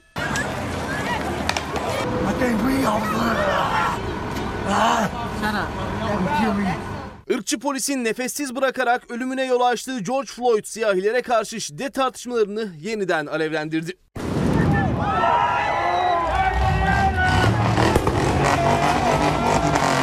Minneapolis'te protestocular Floyd'un hayatını kaybettiği bölgede toplandı. Dört ırkçı polisin cinayetle yargılanması için sloganlar atıldı. Öfke kısa sürede büyüdü. Oh my God, it's so hot. Olaylar devam ederken bazı göstericiler bir mağazayı ateşe verdi. Bir elektronik mağazası ise yağmalandı.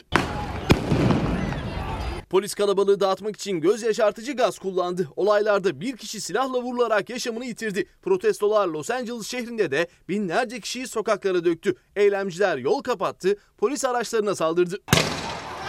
Oh boy, oh boy. Minneapolis Belediye Başkanı George Floyd'un ölümüne neden olan polislerin tutuklanmasını istedi. Why is the man who killed George Floyd not in jail? Irkçı şiddet Amerika Birleşik Devletleri Başkanı Donald Trump'ın da gündemindeydi. Trump soruşturmanın hızlandırılmasını istedi. Adaletin yerini bulacağını söyledi. Trump'ın açıklaması da öfkeyi dindirmedi. Göstericiler eylemlerini sürdürdü, poliste karşı karşıya geldi. Minneapolis'te eylemciler polis merkezine girdi, binayı ateşe verdi. Los Angeles'ta protestocular otoyol kapattı. Minnesota'da ise yaşanan gerginliği polis durduramadı. Minnesota valisi ulusal muhafızları göreve çağırdı. Gösterilerin şiddete dönüşmesini önlemek amacıyla eyalette acil durum ilan edildi. Cumhurbaşkanı Erdoğan'dan da olaya ilişkin bir mesaj geldi. Erdoğan sosyal medyadan yayınladığı İngilizce mesajında bu insanlık dışı mentaliteyi kınıyorum dedi. Dün Yıldırım Tuğrul Türkeş aradı beni akşam saatlerinde. Bir konuda görüşlerini benimle paylaştı. Hatta belge yolladı. Onu size anlatacağım da. Fakat bu ırkçı saldırıdan sonra, bu insanlık dışı vahşetten sonra tabii Amerika karıştı. Bizim Cumhurbaşkanımız da, Sayın Erdoğan da bu konuda İngilizce mesajlar attı. Bakın birkaç tane örnek vermek isterim size. Ve tabii bunu hem ırkçı olarak hem de faşist bir yaklaşım olarak tanımlıyor. George Floyd'un ölümünü. Ve bu sadece bir işkenceden dolayı meydana gelen ölüm değil. Bundan dolayı tabii derin bir üzüntü içerisindeyiz. Ama aslında neyi anlıyoruz? Neyi düşünmemiz gerekiyor burada bakın. Bütün bunlar aslında bize insanlık nedir? İşte bu kavramları demokrasi nedir, insan hakları nedir? Şimdi böyle bir tartışma dünyanın başka ülkesinde olsa böyle bir olay neler yaşanırdı? Bakın bir tweet daha pek çok mesaj attı Sayın Erdoğan İngilizce olarak ve mesela İslam medeniyetiyle ilgili olarak da atmış olduğu mesajlar var bu konuda. Aslında bir zihniyet meselesini ön plana getirmeye çalışıyor hepimize dair dünyaya vermiş olduğu mesajlar. Gerçekten de Erdoğan'ın da altını çizdiği gibi bu kabul edilemez. Kabul edilebilir bir vahşet değildir. Görüntüleri izlediniz mi efendim? Nefes alamıyorum diyor kişi. Fakat o kadar kendinden geçmiş ki Amerikan polisi ve o kişiyi öldürdü efendim. Gerçekten ırkçı bir saldırıyla karşı karşıya. Şimdi bunları biraz tutabilir miyiz Hilal? Bir şey rica edeceğim. Dün tam bizim ana haber saatimizde Tuğrul Türkeş aradı. Dedi ki İsmail Bey dedi tarihi bir takım olaylar var. Tam Yassıada'ya konuştuk. Vaktiniz var mı dedi. Var dedim. Tam televizyonda sessiz aldım, dinlemeye başladım. Dinlerken tabii sohbet ettik biraz. Bana bazı belgeler yolladı. O belgeleri sizlere biraz anlatmak istiyorum. Tam da 27 Mayıs'ın yıl döneminde. Çünkü biliyorsunuz 27 Mayıs bizim tarihimizin maalesef utanç verici sayfalarından biri. Neydi hikayemiz, felsefemiz? Biz iktidarları beğenmiyor olabiliriz bazen. Beğenmiyorsak nasıl değiştirecektik? Demokrasiyle, seçimlerle. Dolayısıyla demokrasi dışı her türlü müdahaleyi reddediyorduk. Ha, beğeniyor muyuz iktidarı? O da olur. Beğeniyorsak da yine onu demokratik usullerle iş başında tutmak bizim gayemiz olacaktır. Haberi bir izleyelim. Dönüşte Tuğrul Türkeş'ten gelen tarihi mektubu size açıklamak istiyorum. Cuntacı eğilimler, darbeci emeller 10 yıllar boyunca hem demokrasiyi kötürüm bırakmış hem de özgürlükleri sekteye uğratmıştır. 27 Mayıs 1960 sabahı darbe bildirisi Albay Alparslan Türkeş tarafından radyodan okundu. Menderes'i ve arkadaşlarını idam sehpasına çıkartanların ve onları destekleyenlerin alınlarındaki kara leke hiçbir zaman silinmeyecektir. Milli Birlik Komitesi 15 idamdan 3'ünü onadı. Başbakan Adnan Menderes, Dışişleri Bakanı Fatih Rüştü Zorlu ve Maliye Bakanı Hasan Polatkan idam edildi. Kahrolsun askeri ve sivil darbe yapanlar ve destekçileri. Cumhurbaşkanı ile MHP lideri Devlet Bahçeli 27 Mayıs darbesinin 60. yılında Yassıada'da buluştu. CHP Genel Başkan Yardımcısı Yıldırım Kaya, Cumhur İttifakı ortaklarına 27 Mayıs darbe bildirisini okuyan kişinin MHP'nin kurucu genel başkanı Alparslan Türkeş olduğunu hatırlattı. Türkeş o dönem kurmay albay sıfatıyla darbeyi yapan Milli Birlik Komitesi üyesi olarak Türk Silahlı Kuvvetleri'nin yönetime el koyduğunu radyodan Türkiye'ye duyurmuştu. Dün gece yarısından itibaren bütün Türkiye'de deniz, hava, kara Türk Silahlı Kuvvetleri el ele vererek memleketin idaresini ele almıştır. Sürgüne gönderildiği Hindistan'dan idam kararlarının hukuki ve meşru olmadığını, insanlık duygularıyla uyuşmadığını belirterek trajediyi engellemek için çırpınan merhum Alparslan Türkeş'i de rahmetle yad ediyoruz. Darbe gerçeklerini kimse çarpıtmasın. 27 Mayıs 1960 darbe bildirisini radyodan Albay Alparslan Türkeş okudu. CHP Genel Başkanı İsmet İnönü idamları durdurmak için Cemal Gürsel'e mektup yazdı. İnönü'nün mektubu da Türkeş'in bildirisi de arşivlerdedir. Bu hareket silahlı kuvvetlerimizin müşterek işbirliği sayesinde kansız başarılmıştır. CHP Genel Başkan Yardımcısının Türkiye çıkışına Bahçeli ya da kurmaylarının yanıtı merak edilirken Cumhur İttifakı ile CHP arasındaki darbe polemiği ise demokrasi ve özgürlükler adasında kurulan cümlelerle yeniden raftan indi. Bahçeli de Erdoğan da isim vermedi ama hedeflerinde CHP olduğu netti. Hala darbeye umut bağlayanların mevcudiyeti ise tedavisi olmayan hiyanet virüsüne delalettir. Cumhuriyet Halk Partisi'nin darbe, darbeler, darbe rejimleriyle herhangi bir ilgisi olmamıştır, olmayacaktır. Dün darbeden, emperyalistlerin desteğinden, felaketlerden medet umuyorlardı. Bugün de aynı beklentiye özellikle sarıldılar. Darbe darbe diyerek ter ter tepiniyorsunuz. Darbe hukukunu da tahkim etmeye devam ediyorsunuz. Darbe mi arıyorsunuz? O zaman yaptıklarınıza bir bakacaksınız. Karşılıklı açıklamalarla darbe tartışması sürüyor. Tam bu haber ve benzeri yorumlar vardı. Fatih kardeşim de yorum yapmıştı. İşte Tuğrul Türkeş ondan sonra aradı. Dedi ki İsmail Kay, önce hal hatır sorduk karşılıklı. Dedi ki benim babam dedi evet 27 Mayıs'a aktif olarak katılmıştı dedi. Evet. İlk başlarda onun içindeydi dedi.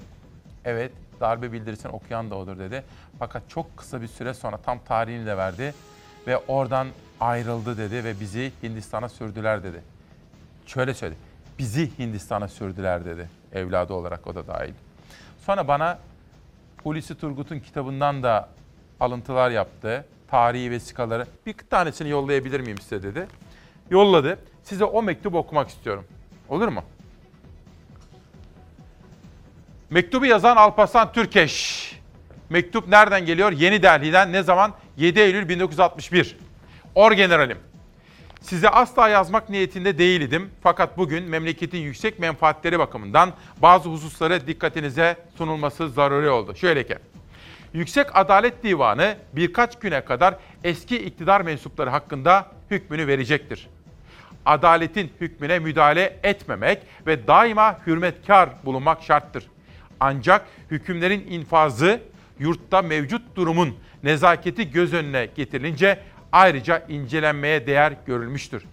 Yüksek Adalet Divanı'nın vereceği cezalar içinde idam hükümleri mevcut bulunduğu takdirde bunların tadil edilerek hafifletilmek cihetine gidilmesi çok faydalı olacaktır. Çünkü idam cezalarının infazı 13 Kasım'dan beri atılan çok hatalı adımlar dolayısıyla memlekette meydana gelmiş olan huzursuzluğu daha çok artıracaktır. Ölüm cezalarının infazı yurt dışında da milletimiz ve devletimiz aleyhinde tepkilere yol açacaktır. Ölüm cezalarının infazı halinde milletimizi bölen kin ve garaz duyguları şiddetlenecek ve 27 Mayıs'ın amacı olan milli birlik ruhunun geliştirilmesini güçleştirecektir. Yukarıda sıralanan mahsurlarına karşılık cezaların infazı ile memlekete sağlanacak hiçbir fayda yoktur. Esasen siyasi suçlardan dolayı ölüm cezaları verilmesi bugünün insanlık duygularına uymamaktadır. Buraya kadar sıralanan mutalalara ilaven, ilaveten hukuk bakımından da şu hususların incelenmesi lüzumludur. Yüksek Adalet Divanı'nın vereceği idam kararlarının nihai incelenmesi bununla ilgili kanunun yürürlüğe girdiği tarihte tek meşru yasama organı bulunan 27 Mayıs Milli Birlik Komitesi'ne ait idi. Bugün ise yasama organı yalnız başına 13 Kasım Komitesi değil, Temsilciler Meclisi ile birlikte komiteden meydana gelen kurucu meclistir. Türk Anayasası'na göre idam hükümlerinin nihai incelenmesi yasama organlarına aittir. Şu halde bugün Yüksek Adalet Divanı'nın vereceği idam kararlarının yalnız 13 Kasım Komitesince incelenmesi hukuki ve meşru olamaz. Aksi halde millet ve tarih önünde sorumlu olacağınızı hatırlatırım saygılarımla Alparslan Türkeş diyor. Yani idamlara karşı çıkıyor. İlk başta içinde olduğu 27 Mayıs darbesi ve bildiriyi okuduktan sonra çok kısa bir süre sonra bir ayrışma yaşıyor. Şimdi efendim dün bunun için de Tuğrul Türkeş'e teşekkür ediyorum. Bu tarihi vesikayı İsmail Küçükkaya ile Çalar Saat'te paylaştığı için. Dün ajanslarda şu haberi görünce Aytunç Erkin'i aradım. Aytunç dedim bu nasıl olabilir? Ve 15 Temmuz hain FETÖ kalkışmasından bu kadar yıl geçmiş hala. Dikkatle bakın efendim bu yeni bir fotoğraf. İzmir Belediye Başkanı Tunç Soyer. Ege Ordu Komutanı Ali Sivri. Hemen arkasında bir isim bakın. Ne kadar yakın. Kripto FETÖ'cü olduğu iddia edilen binbaşı FÖ. İşin hikayesini dikkatle yakından takip eden gazeteci arkadaşımız Aytunç anlasın. Aytunç Erkin günaydın nasılsın? Günaydın, günaydın. İyiyim. Siz nasılsınız? Çok teşekkür ediyorum. İyi sabahlar diliyorum. İyi sabahlar herkese. Aytun şimdi bu nasıl mümkün olabiliyor? Önce şunu sormak isterim. Bu kişinin FETÖ'cü olduğu nasıl tespit edildi? Evet, e, son iki yıldır, iki buçuk yıldır bu 15 Temmuz 2016 darbe girişiminin ardından e, İstanbul Cumhuriyet Başsavcılığında bir havuz oluşturuldu. E, Emniyet Genel Müdürlüğü ile ortaklaşa yapıldı bu terörle mücadele daire başkanlığıyla. E, ve bu havuzun üzerinden ankesör, büfe e, gibi işte o dışarıdan hat aramalarla, dışarıdan aramalarla e, normal kontrollü aramaları takip etmeye başladılar ve araştırmaya başladılar. Bu da Tekirdağ'da bir az subayın e, itirafları sonucunda olmuş. Yani bir tesadüf üzerinde. Yani beni dışarıdan arıyorlardı demişti az subay Tekirdağ'daki. Ve onun üzerine yapılan çalışmalarda kripto FETÖ'cüler yani Türk Silahlı Kuvvetleri içindeki mahrem imamların e, o kripto subaylara, askerlere ulaşması, nasıl ulaştıklarını İstanbul Cumhuriyet Başsavcılığı oluşturan havuz tüm Türkiye'ye yayılan bir anla, e, algoritma yaparak bu çalışmayı yaptı ve e, şu anda İzmir'de özellikle bu çalışma çok ciddi bir şekilde yürüyor. Tabii ki diğer illerimizde de yürüyor ama e, İzmir'de e, bu çalışma yapıldıktan sonra MIT'le görüşme yapıldı. Milli İstihbarat Teşkilatı'yla ve bu şahısla ilgili bütün diğer e, konular üzerine gidildi. E, başka ilişkileri de araştırıldıktan sonra bu kişinin e, bu örgütle bağlantıları tespit edildikten sonra da operasyonun düğmesine basıldı. Dört yıl aradan sonra hani 2016'dan sonra bir yaverin daha böyle çıkması evet e, hala tehlikenin farkında mısınız sorusunu e, gündeme getirdi diye düşünüyorum ben. Peki. Şimdi peki Aytun şimdi şöyle bir şey soracağım. 15 Temmuz hain FETÖ kalkışmasının üzerinden 4 yıl geçmiş. Ve senin yazarlık yaptığın Sözcü gazetesinin bugün bir haberi şöyle başlıyor. Bir serzeniş, bir eleştiri. Aynen. Atatürkçülerle, Sözcüyle, Cumhuriyet'le, Oda TV gibi medyayla uğraşa dursunlar diyor. Yani hükümete, yargı dünyasına vesaire. Ama FETÖ'cüler cirit atıyorlar hala diyor. Sorum yurt şu. içi yurt dışı. Evet. Şunu biraz açıklar mısın? Ne demek istiyorsunuz burada? Ya şimdi e, İsmail Küçük'ya biz e, sizinle canlı yayınlarda da konuştuk, e, stüdyoda da konuştuk ama bir ikiyüzlülük var. Bugün gazeteleri açın. Bu FETÖ'cü binbaşı Yaver'le ilgili hangi gazete haber yapmış? Bakın. Siz okuyorsunuz gazeteleri sabah. Evet. Küçük küçük haberler veya üzerinde durulmamış, birinci sayfada görülmemiş birçok yayın organında ve iktidara yakın organda, organlarda, medya organlarında. Kim mücadele ediyor bunlarla? Bir, Sözcü Gazetesi. İki, Cumhuriyet. Üç, Oda TV. Dört, sizler bizleri ekranlara alarak bu mücadelenin sesi oluyorsunuz. Fox TV. Kimler hedefte? Sözcü, Cumhuriyet, Oda TV, Fox TV. Şimdi bu çelişki, bu ikiyüzlülüğü anlamaya çalışıyorum ben. Şimdi bakın, bizlerin geçmişinde Fethullahçılarla işbirlikçilik yok. Biz bu saydığım yapılarda, medya organlarında. Bizim geçmişimizde bunlarla kumpaslara ortak olma yok. Ve bizler tam tersi takip edilen, içeriye atılan veya öldürülen taraftayız. Şimdi bugün kendisini 2016'dan sonra veya 17-25 Aralık'tan sonra özellikle konumlandıran işte FETÖ'ye karşı konumlandıranların aslında samimi olmadığı bu yaverle çıktı ortaya. Bakın Evet. bu yaver haberiyle. Neden biliyor musunuz? Şu fotoğraf sadece sözcüde var. Bu fotoğrafı çok özel bir şekilde ben bir yerden almadım. Nasıl yaptım biliyor musun? Nasıl? Çok ben çok. E, ajans fotoğraflarına girersiniz. Ege Ordu Komutanı'nın Fotoğraf verin arkasındaki arkadaşlar. kişiye Beni alın. Ben şöyle bir Ege, kaçayım. E- Ege, Ege Ordu Komutanı'nın arkasındaki e, kişiye bakarsınız. Binbaşı mı değil mi? Çünkü yaverin binbaşı olduğu açıklandı. Bir fotoğraf karesini ve bunu da savcılığa sorarsınız. Evet o kadar artık gazetecilik yapıyorsanız soracaksınız. Evet bu oldu ortaya çıkar. Şimdi bu fotoğrafın üzerine gitmeyen, bu yaverin üzerine gitmeyen, tehlikenin farkında hala olmayanlar şunu yapıyorlar bizlere. Hala darbe tartışmaları. Ben dün şaşırıyorum. Hala Cumhuriyet Halk Partisi'nden işte e, başka yerlerin e, bir darbe beklentisi varmış birilerinin diye açıklamalar yapılıyor iktidardan, Cumhur İttifakı'ndan. Bu böyle bir çelişki olabilir mi? Ya devlet sensin. Bütün servisler, bütün birimler sizinle beraber ve siz darbe yapılacak diyorsunuz. Ya burada mücadeleyi veren biziz. Benim arkadaşlarım içeri atılıyor. Barış Terkoğlu atılıyor, Barış Pehlivan atılıyor. Benim gazetem yargılanıyor. Veya Fox TV'deki arkadaşlarımıza böyle sizlere cezalar veriliyor, e, hapis cezaları isteniyor. Cumhuriyet, Halk TV'de Ayşenur Aslan cezalar yiyor ama biz bu Fethullahçılarla aslında emperyalist dedi ya Sayın Erdoğan. Ama Aytunç Evet, bir şey soracağım. Şimdi seninle yaptığımız bütün yayınlarda da bunu görüyorum. Şimdi devletimizin içerisinde polislerimiz, savcılarımız, hakimlerimiz de var. Ve bir taraftan da bir temizlik yapılıyor aslında. Fakat siyaset bunu ne kadar destekliyor ya da ne kadar samimi bu ayrı bir soru öyle değil mi? Ben şimdi burada bakın hep bunu şunu vurguladım. Biraz önce de öyle girdim zaten cümleme. İstanbul Cumhuriyet Başsavcılığında bir havuz oluşturulmuş. Demek ki yurtsever, bu ülkeye bağlı, bu topraklara bağlı sakim, savcı, emniyetçi, yargı, Türk Silahlı Var. Kuvvetleri mensubu ortak mücadele ediyor. Bu yapının tehlike olduğunu farkında. Ama siyaset başka bir yerden bakıyor olaya. İktidarda kalmak, iktidarı sürdürmek veya muhalefet iktidara gelmek gibi tartışmalarla yürüyor. Benim için siyasi ayak diye bir şey önemli değil. Ben gerçeğe bakıyorum, Evet. hakikate bakıyorum. Sorun, bakın arkanızdaki fotoğraf ensesinde Ege Ordu Komutanı'ndan bahsediyoruz. Bakın bir normal bir e, sıradan bir e, komutanın arkasında değil bu kişi. Kara kutusu şu anda o kişi değil mi? Ve ne zamandan beri yanında? Bu da ilginç. 15 Temmuz 2016 darbe girişiminden sonra e, Sayın Ali Sivri e, komutanımız e, Ege Ordu komutanı e, 7. Kolordu'ya atanmıştı, komutan olmuştu.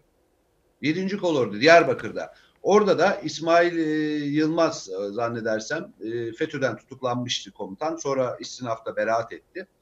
E, onun yaveriydi biliyor musun? Çok enteresan. Bu şahıs. Çok Ve enteresan. o yaveri e, Ali Sivri komutanla devam etti.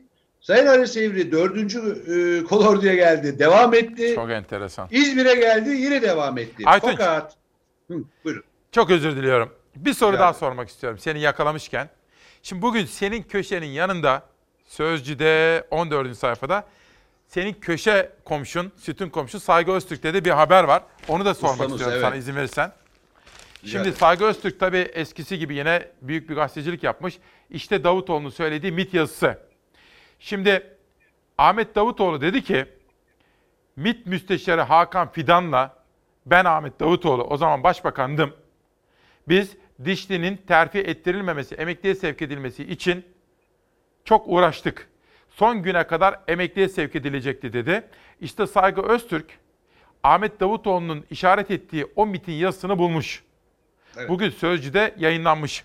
Evet. Bir de seni bulmuşken son olarak bu dişli meselesini de bize bir değerlendirir misin Aytun Çerkin? Yani bu Evet. dişli 15 Temmuz'un Adil Öksüz'le birlikte iki kilit isminden biri. Biz şunu öğreniyoruz. MİT yani Devletin İstihbarat Kurumu üzerine düşen görevi yapmış, meseleyi raporlaştırmış. Devletin Başbakanı da demiş ki biz bunu emekliye sevk edelim. MİT de böyle istemiş. Peki biz 15 Temmuz'u nasıl yaşadık sonra? Şimdi e, ortaya çıkmaya başladı. Tanıkları anlatmaya başladı bu işi. Yani Sayın Davutoğlu Başbakan, e, Cumhurbaşkanı işte vesaire. Ama ben hep şunu soruyorum. Mehmet Dişli 2005 yılında tespit edildi İsmail Küçükkaya. Evet. Kara e, Harp Okulu komutanlığında kurmay yarbayken Reha Taşkesen Kara Harp Okulu komutanı tespit etti. Mehmet Dişli ve Fethullahçıdır dedi. Rapor verdi. Bu rapora rağmen Mehmet Dişli'nin önü açıldı. Arkasından Reha Taşkesen tüm general istifaya zorlandı. Şimdi sadece bu dönemin iktidarı ile ilgili bir şey değil bu.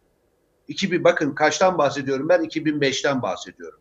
Yani o dönemin komutanlarından bahsediyorum. Hayır hayır hayır. Şu anlamda söylüyorum. Gelirken Mehmet Dişli'nin 98'lerden 97 98 devam ediyor. Yani bir örgütlenme var değil mi? Kurmay Yarbay 2005'te. Yani daha öncesi var bu kişinin. Yani bilinen biline geliyor. Herkes bunun önünü açıyor. Zaten Ee, FETÖ ben 40 yıllık bir örgütlenme değil mi? 40 yıllık bir örgüt. Ama bu iktidar döneminde evet bunu bunu kabul ediyorlar artık da. Bu iktidar döneminde ne istedilerse verdiler işte. Yani bu gerçek. Ee, Mehmet Dişli'nin o gece tasfiye edilmesini engellemeyenler aslında o gece başka kişilerin de terfi etmesine izin verdiler. Ve o darbeci çıktı 18'i zaten Mehmet Dişli'nin Genelkurmay Stratejik Daire Dönüşüm Başkanlığındaki kadrosunun 20 kişiden 18'i darbeci, 25 kişiden 18 subayı darbeci çıktı. FETÖ'den atıldı, tutuklandı. Mehmet Dişli'nin kadrosundan bahsediyorum. Peki 2012, 2013, 2014, 2015 yüksek askeri şuralarında ve özellikle 2013'te Necdet Özel döneminde Mehmet Parti Göç Yurtta Sulh Sözde Yurtta Sulh Konseyi'nin başındaki kişi olarak geçiyor. Onların e, terfilerini Sayın Necdet Özel nasıl açıklıyor? Bak ben sizin programda söylemiştim. Dayının casusları burada. Bu kitabın içinde bütün mektuplar, MIT'in mektupları ve bütün belgeler mevcut. Şöyle MIT 22 mektup yolluyor Genelkurmay'a. Yani darbecilerin isimleri veriliyor. Ve birçok kişinin listeler hazırlanıyor. Necdet Özel'in önüne Ocak 2015'te bir rapor konuluyor. Deniliyor ki bunlar ihtilal hazırlığında iki, en geç 2017'ye kadar darbe yapacaklar deniliyor. Bunların üzerine gidiliyor mu? Hayır gidilmiyor. Yani herkes biliyor, herkes suskun ve üç maymun oynuyor herkes. Soru Kimlerle şu. uğraşıyorlar? Aytunç soru Senle şu. uğraşıyorlar, benle uğraşıyorlar, Cumhuriyet'le, Oda TV ile, Sözcü'yle uğraşıyorlar. Mesele bu. Peki Aytunç soru şu aslında.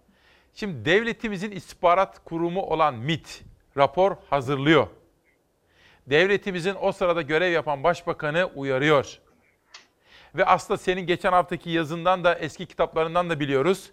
Bu şa- bu dişliği, Mehmet Dişliği zamanında silah arkadaşları yakalıyorlar ne olduğunu. Fakat bunu hop Amerika'ya kaçırıyorlar aslında.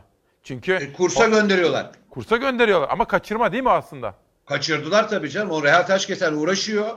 Diyor ki bu e, cemaatçi örgütlenme var burada deniliyor. Kim var? Mehmet Dişli başında deniliyor.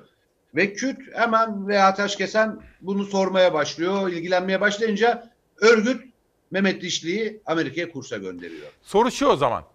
Şimdi devletin istihbarat örgütü ve başbakanı aleyhinde rapor sunarken Yüksek Askeri Şura'da bu kişi FETÖ'cü olduğu belli iken e nasıl devam edebiliyor? Bunu bunu kime sormamız gerekiyor? Bunu soracağımız ilk kişi şu anda Sayın e, Milli Savunma Bakanımız Sayın Hulusi Akar'dır. Çünkü o dönemki şuranın e, yani değerlendirmeleri yapan çünkü Necdet Özel'den sonra Genelkurmay Başkanı olan kişi odur ve o dönem terfi e, alan e, görevi alan kişidir. E, özellikle birinci isim Sayın Akar'dır, ikinci isim Sayın Erdoğan'dır. Necdet Özel döneminde de Sayın Gül'dür. Abdullah Gül'dür. Şimdi bu isimlerin aslında baktığın zaman 2002, 2020, 18 yıllık pratikte kimler çok önemli yerlerdeyse bunların gerçekten samimi bir şekilde zaten kandırıldık mı? Kandırıldık. Anlatıldı bunlar. Tamam bitti. Artık bunların nasıl olduğunu, Peki. bu terfilerin nasıl geliştiğini anlatmaları gerekiyor ve özellikle ben e, bakın Sayın Hulusi Akar'ın mücadele verdiği mücadeleyi kabul ediyorum, destekliyorum da Fethullah'a karşı, örgüte karşı. Keza Sayın İdlib'deki Cumhurbaşkanı da müca- öyle şimdi. Sayın mücadele Cumhurbaşkanı ediyor. da tamam mücadele ediyor ama Ege Ordu Komutanı'nın arkasında hala yaver çıkıyorsa darbe girişimini kimin arkasında arayacağınıza bakın. Gerçeklere dönelim.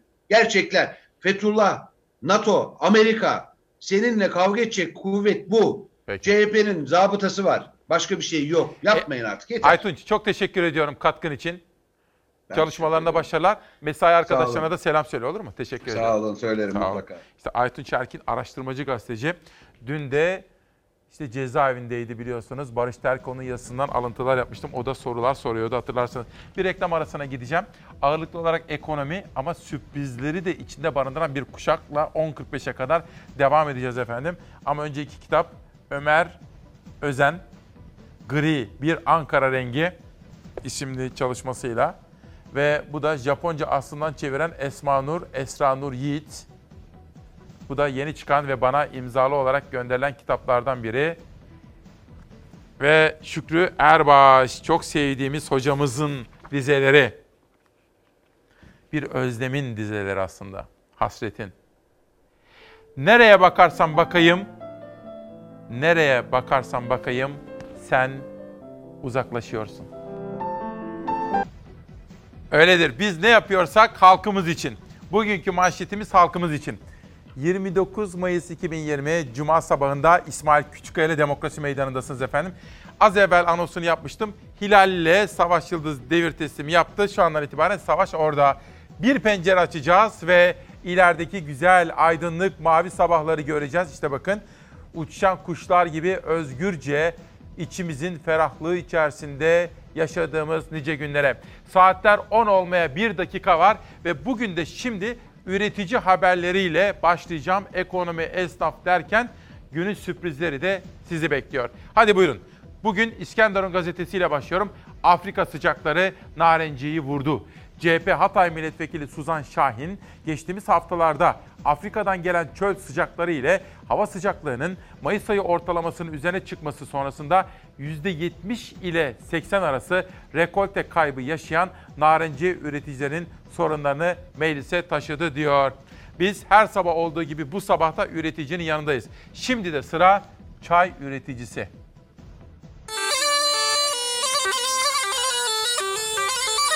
Rize'ye çay toplamaya gelen toplam 15 kişi de koronavirüs tespit edildi. Çaylık sahipleri bölgeye gelmeye devam ediyor. Bu kadar önlem alındı. E, iki buçuk aydır 65 gündür hemen hemen biz önlemlerimizi almışız. Bir anda e, bütün Rizeli Rize'ye doldu dışarıda olanlar. E, şimdi virüs vakaları çıktı tekrar. En iyisi çay makasıdır. Düz, bayır her yerden toplayıcı değil. Öte yandan çay keserken kullanılan benzinli cihazlar yasaklandı. Rizeli'nin tepkisi ise çay alım kotasının düşüşüyle alakalı. Pek memnun değilim. Karın birlerini açıyorlar. iki gün sonra tak kontenjanı düşürüyorlar. Bizi o da sektöre ezdiriyorlar. 2020 yaş çay sezonuna Çaykur'un 600 kilogram kota uygulamasıyla umutlu başlayan çay üreticileri 2 gün sonra 50 kilogram ve bir hafta sonra 15 ila 20 kilograma düşürülen kontenjan alımlarıyla ne yapacağını şaşırdı. Biraz sıkıntı çekiyoruz yani bu kondisyonlardan sebebi. O sektör her zaman gibi bizi sömürüyor. Şu ana kadar iyiydik ama şimdiden sonra artık ne bilelim. Aynı zamanda Çay İşletmeleri Genel Müdürlüğü Çaykur, benzinli çay toplama makinelerinin kullanılmasını yasakladı. Yurt dışından işçi gelmesine salgın engel oldu. Herkes kendi iş gücüyle kota doldurma telaşına düştü. Çay keserken kolaylık sağlayan benzinli makinelerse çıkardığı egzoz gazının çaya karışması riski nedeniyle Rize, Trabzon, Artvin ve Giresun'da yasaklandı. Çok yerinde bir karar. Çünkü çayla çok zararı vardı. Hem çok de- derinden vuruyordu hem onun e, şeyi var ya dumanı. Çaya karışıydı. Ben çok doğru yerinde buldum o kararı. Giresun'dayım Rize'ye gidiyorum. Ne için? Çay toplamaya. Öte yandan özel izinle çay toplamaya gelenlere koronavirüs testi yapılmaya devam ediyor. Rize'ye gelenlere toplam 8055 test yapıldı. 15 kişinin testi pozitif çıkarken temas ettikleri belirlenen 75 kişilik aileleri de karantinaya alındı. Rize'de 11 ilçe ve il merkezi dahil 207 mahalle ve 347 köyde tarama yapıldı. Gelenlerin evlerinde bir hafta kendilerini karantinaya almaları tavsiye edildi. Nerede peki yeterli önlemler? Çünkü gelen insanlar evlerinde kalıyor mu? Bizim Rizeli evinde kalır mı acaba? Çaya gelen Rizeli. Bahçeye gitmiştir, sağa sola gitmiştir. E bunlardan kaynaklanıyor. İstanbul'a geliyoruz. Özlemiş miydiniz memleketi? Hem de nasıl. Çok istiyorduk zaten. zaten benim şeyim burada, ikamet kağıdım şeyim burada yani. Burada oturuyordum. Şehir dışından gelenler sağlık taramasından geçiriliyor, izin belgeleri denetleniyor. Rize Sağlık Müdürlüğü ekipleri 2000 çay üreticisine daha koronavirüs testi yapacak. Bölge halkı alınan tedbirler ve yapılan taramalardan memnun ancak virüs tedirginliği büyüyor. Şu maskeyi artık nüfus kağıdımızı taşır gibi cebimizde taşıyacağız öyle gözüküyor. Çok güzel haber olmuş. Arkadaşlarımız iyi çalışmışlar. Ellerine sağlık. Zerrin Oğuz annemi soruyor. Anlatayım sağ olsun. İbrahim Bey, benim kızıma gelme deyip işten çıkardılar. Çözümü bulmuşlar işte. Gelme deyip işten çıkarmak. Ya işsiz kalacaksın ya da virüs bulaşır mı acaba korkusu ile işe gideceksin. Ortası yok mu bu işin diye soruyor efendim. Bu arada Fatma annemiz, Fatma Suröz annemiz Ankara'daymış. Onun kıymetli ellerinden öperim. Adanalıdır aslen. Aslen 7 7 evlat yetiştirmiştir. En küçüğü de bizim Hasan abimiz, Hasan Surözü. Buradan Fatma annemi de sevgiyle, saygıyla selamlıyorum efendim. Şimdi çay haberi gerçekten güzeldi. Üretici haberlerini biz ıskalamıyoruz. Şöyle, şimdi annem tabii aylardır tek başına evde. Fakat şimdi dün gerekli izinleri aldı. Kardeşim İlyas ilgilendi onunla. Fakat annem bana sıkı sıkı tembih. Dedi ki İsmail dedi efendim anne Vefa grubuna bir teşekkür et. Annem Eryaman'da oturuyor. Eti Mesut'taki arkadaşlar gelmişler, polisler vesaire. Onlar yardımcı olmuşlar ve tıkır tıkır tıkır işlemiş. Annem de hafta sonunda artık İlyas onu götürecek refakatçi olarak. Sonra İlyas geri gelecek. Annem de çok sevdiği Simav'a gitmiş olacak. Sinop'tan Zerrin Hanım da sormuştu. Ona da teşekkür ediyorum. Bir gün gazetesinden 257 bin kişi kara listede. Sadece Ocak, Şubat, Mart dönemini kapsayan 3 aylık süreçte borcu takibe alınanların sayısı 310.760 kişi oldu. Bankalara borcunu ödeyemediği için kara listeye giren yurttaşlara ilişkin verilere yer veren CHP milletvekili Bayram Yılmazkaya, yurttaşın borcunu borçla kapattığını ifade ederek son bir yılda 257.331 kişi kara listeye girdi dedi. Tabii Buraya gelmişti hafta başında CHP lideri Kılıçdaroğlu hani çok gündem olmuştu. Siyasi sözleriyle gündem oldu ama ekonomiye dair yaptığı açıklamalar da pek çok tartışmanın fitilini ateşlemişti. O gün bugündür ekonomideki tartışmalar da daha fazla artmıştı. Ekonomi yönetiminin başındaki isim olan Berat Albayrak ile Kılıçdaroğlu'nun ekonomi kurmaya olan Faik Öztürk arasında bir tartışma var. Bu tartışmanın bir ucu faiz, bir ucu büyüme, bir ucu da işsizliğe kadar uzanıyor.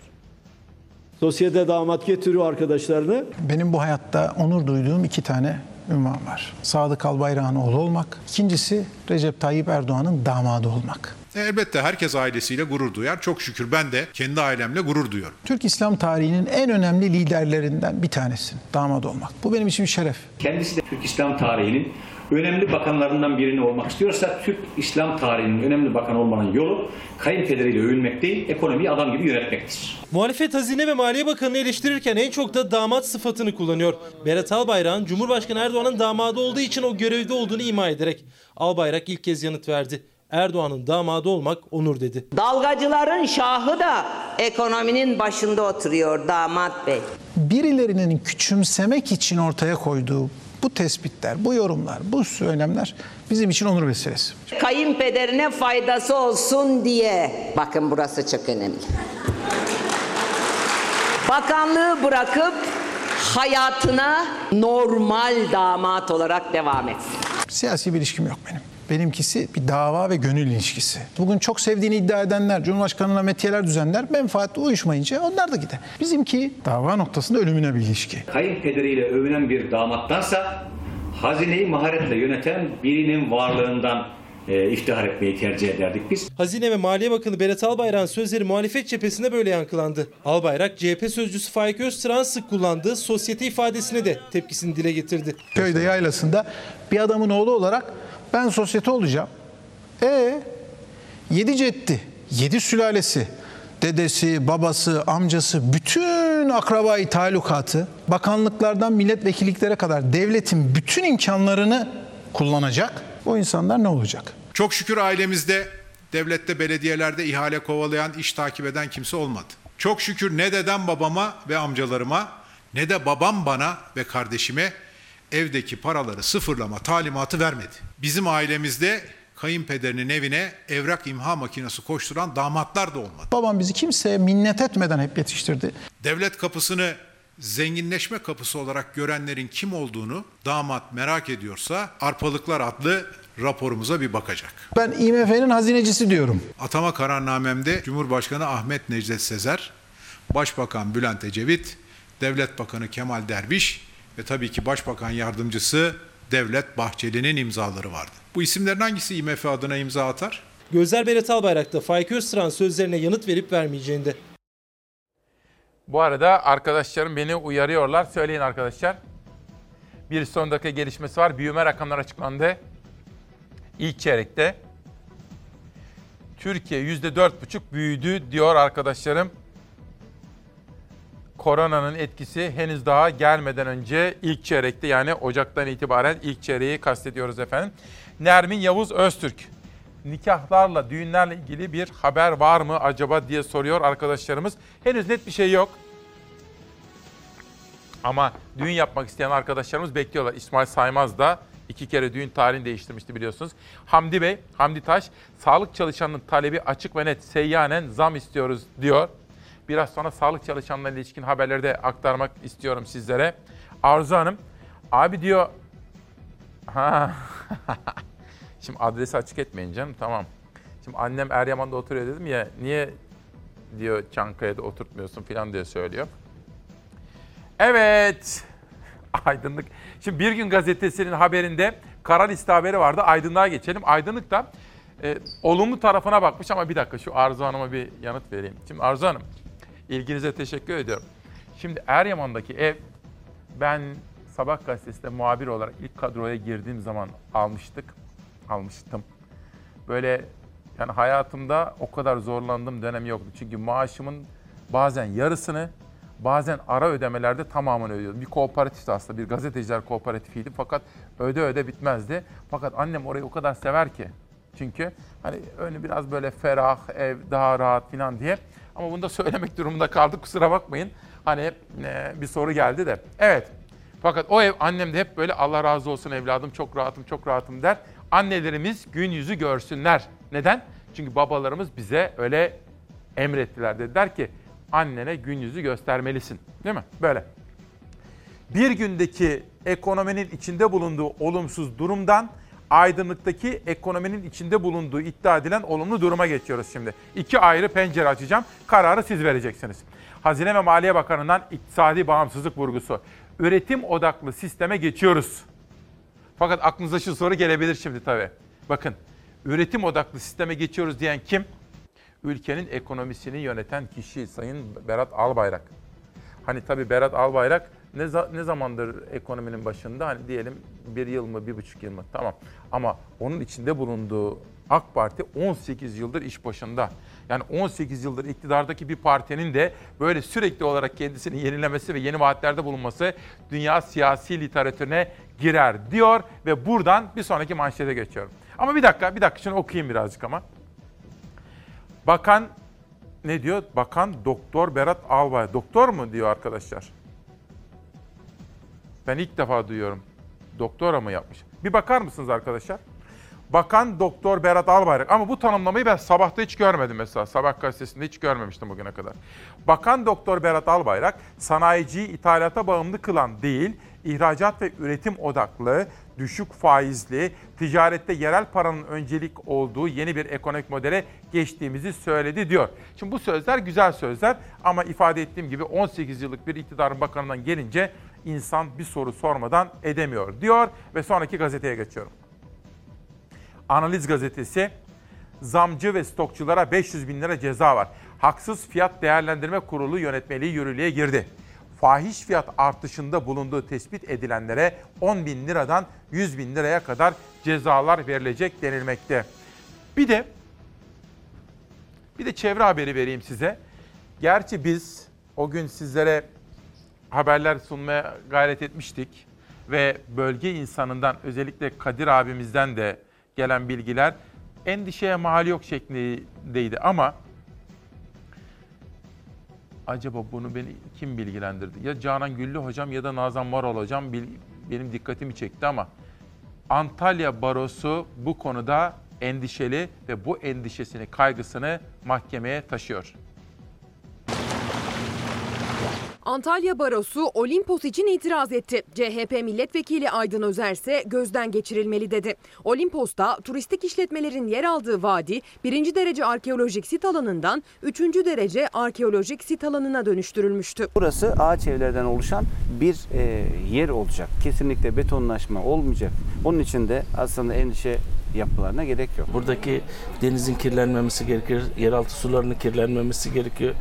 Çarpışık yapıların düzene girmesi gerekiyor. Olimpos'ta koruma amaçlı imar planı Turizm ve Kültür Bakanlığı tarafından onaylandı. Türkiye'nin cennet köşelerinden Antalya Kumluca'ya bağlı Olimpos'un yapılaşma olan kısmında sit durumu değişikliğine gidildi. Kıyıdaki antik kent ve sahile uzanan her iki tarafında işletmeler olan Olimpos Vadisi birinci derece sit alanıydı, üçüncü derece sit alanına döndü. Bölgede yapılaşma oranı düşürüldü, yapılaşmanın ahşap olması mecburiyeti getirildi.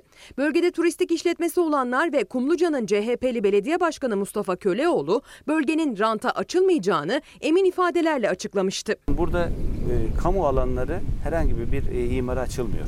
Sadece ve sadece özel alanlar, tapulu alanlar e, imar planlamasına dahil dar bir alan ve burada da e, bir yeni rant kapısı oluşmuyor. Mevcut yapılaşma yerini planlanmaya çalışılıyor. Yani e, kullanım kapasitesini e, aşağıya doğru indiriyoruz ve planlıyoruz ve e, ahşap olarak korunması için imar planıyla artık bunu e, kurallaştırıyoruz. Olimpos gibi bir değerin bozulmasına müsaade etmem. Teknik ekiplere talimat verdim. Aykırı uygulamalar olması halinde bugüne kadar yapıldığı gibi bugün de gereği yapılacaktır. Kültür ve Turizm Bakanı Mehmet Ersoy, Olimpos'un bozulmasına müsaade etmeyeceğim sözü vermişti.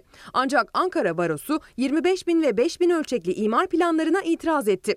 Baro, Turizm Bakanlığı tarafından onaylandıktan sonra Antalya Büyükşehir Belediyesi'nin askıya çıkardığı imar planlarına itirazında Olimpos'un bu planlarla yapılaşmaya açılacağını belirtti. Bu plan yani benim tamamen benim e, sağduyumla de, değerlendirdiğimde e, burası için çok yapıcı, olumlu.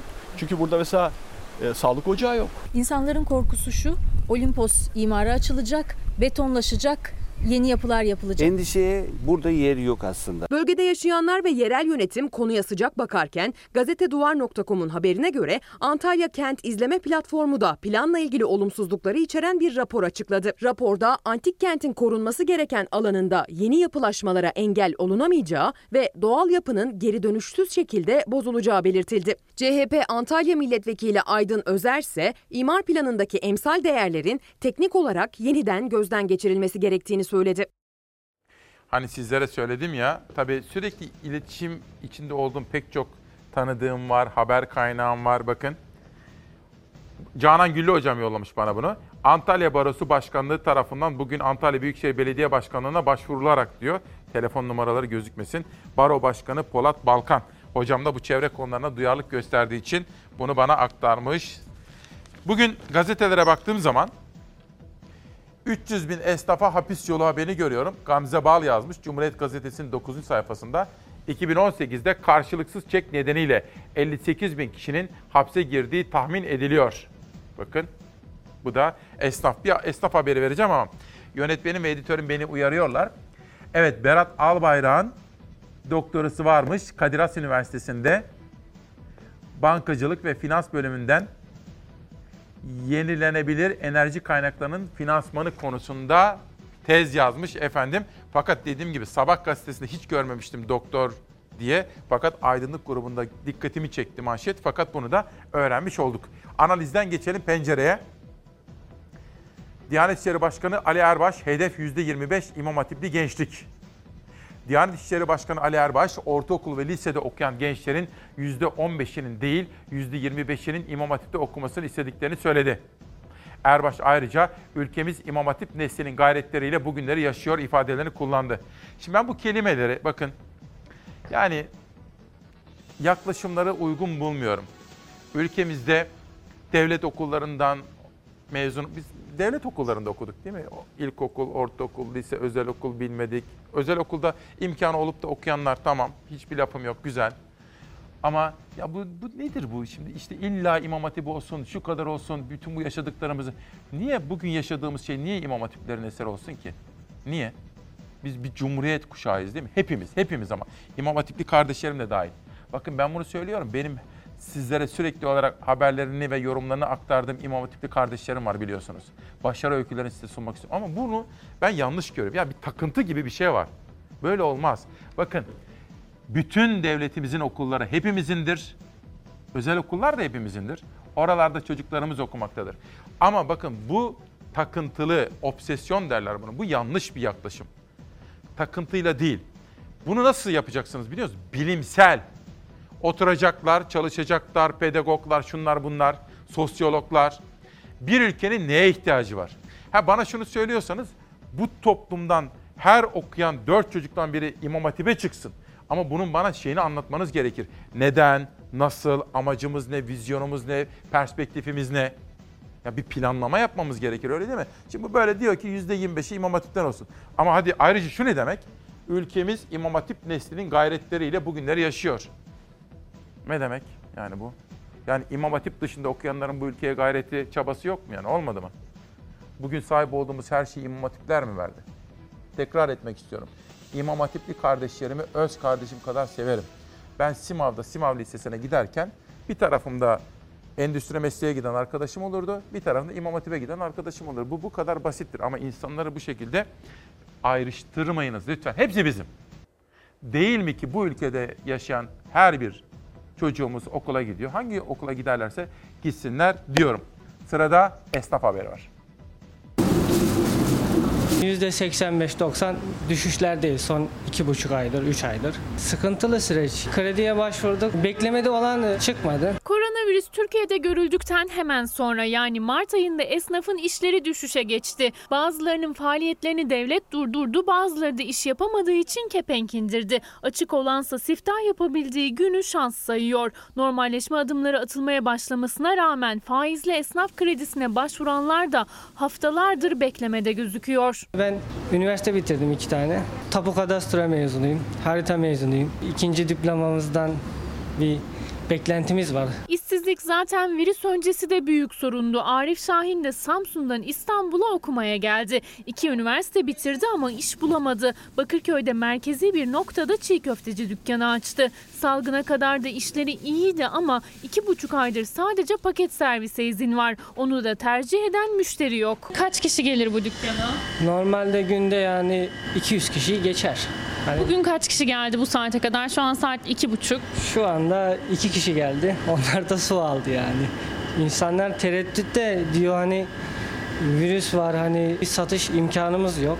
Bu çiğ köfteci dükkanının 5 çalışanı vardı. O çalışanlar da işlere yetişmekte zorlanırdı. Çünkü dükkanın içi tıklım tıklım olurdu. Hem paket servis alanlar hem oturanlar olurdu ama koronavirüsle birlikte işler tamamen durdu. Gelen giden azaldı. Haliyle 3 çalışan da evine yollandı. Şu an 2 çalışan var. Ama onların da gün boyu yaptıkları servis 1'i 2'yi geçmiyor. Çalışan e, yaklaşık 5 kişiydik. Bunu iki kişiye düşürüldü. Diğer üç kişi şu anda izindeler. Çıkarılma yok. Ama tabii ki de hani tam maaşlarını kimse alamıyor. Hani kiraları ödemekte falan sıkıntılar var. Dükkan da kiramız. Çalışanların maaşı 10 bin liralık dükkan kirası, elektrik, su, doğalgaz faturası. İş yaparız umuduyla tezgahta satılmayı bekleyen ürünler. Arif Şahin de binlerce esnaf gibi salgın döneminde giderlerine yetişemeyince kredi çekmek istedi ama Mart ayında başvurduğu krediye hala yanıt gelmedi. Şu anda ben ailemle kalıyorum. Hala aileme muhtacım. Şu an iki buçuk, üç kirasını ödeyemeyen var. Kirasını ödeyemediği kişi de onun da kirası var. Kredileri var. Krediden umudunu kesti Arif Şahin. Memleketine dönmeyi düşünüyor ama orada da ümidi yok. Böyle devam ederse bilmiyorum. Köyden kente geç, göç yaptık yani ben köylüyüm. Orada sıkıntı. Kendimi okumaya adadığım için ondan bir beklentim vardı. Umudumuzu yitirmiyoruz desek de son zamanlarda yitiriyoruz. Bugünün manasına uygun, hani günün mana ve ehemmiyetine uygun bir haber, bir dosya çalışması. Ta dün özel istedim. Zafer Söken'e dün yazdım, sonra editörüme de yazdım. Dedim ki böyle bir dosya istiyorum. 29 Mayıs'a ilişkin önemli. Bu arada bugün Yılmaz Özdil'de bir Fatih Sultan Mehmet portresi yazmış tam sayfa. Aklıma İlber Ortaylı'nın birkaç yıl önce Ahmet Hakan'ın programında söylediği sözler geldi. Fatih Sultan Mehmet'i nasıl anlatıyordu? İşte Fatih Sultan Mehmet ne kadar kitap okur, hangi dilleri bilir, dünyaya nasıl bakar, kültüre, sanata duyarlılığı nedir, dünya onun için ne anlam ifade etmektedir. Bugün Yılmaz Özdil'in yazısını okuyunca İlber Ortaylı'nın o sözler aklıma geldi. Ve tabii biz bugün Fatih Sultan Mehmet'i ecdadımızı saygıyla anacağız. Ama aynı zamanda İstanbul'u emperyal güçler tarafından işgal edildikten sonra kurtaran o büyük insanı da anacağız. Mustafa Kemal Atatürk'ü de. Defterimde ne yazıyor bakın. Herkesin kendine göre bir zevki vardır. Kimi bahçeyle meşgul olmak, güzel çiçekler yetiştirmek ister. Bazı insanlar da adam yetiştirmekten hoşlanır. Atatürk. Bir başka sözünde Cumhuriyet sizden fikri hür, vicdanı hür, irfanı hür nesiller ister. Burayı tekrar okuyacağım. Cumhuriyet sizden fikri hür, vicdan hür, irfanı hür nesiller ister. Ve şöyle bir cümleyle sıradaki haberi pas etmek istiyorum sizlere. izlemenizi isteyeceğim. Sen onu ver Savaş. Efendim hep söyleye geldiğimiz gibi bizler Atatürk kuşaklarıyız, Cumhuriyet nesilleriyiz. Atamıza bağlıyız ve her zaman aydınlanma çizgisindeyiz.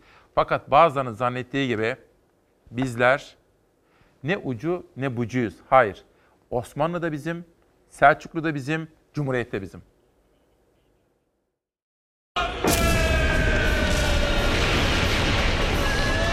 Demir Şahi diye anılır. Kim dur diyebilir o güce. İstanbul fethinin 567. yıl dönümünde milletimizle birlikte çok güzel programlara şahitlik edeceğiz. Dünyanın kalbi en güzel şehri tam 567 yıl önce Türk yurdu haline geldi. Bir çağın kapanıp bir çağın açıldığı o kutlu günün İstanbul'un fethinin bugün yıl dönümü. İstanbul, İslam yurdunun ortasında bir kara bela mıdır? Fethi imkansız mıdır?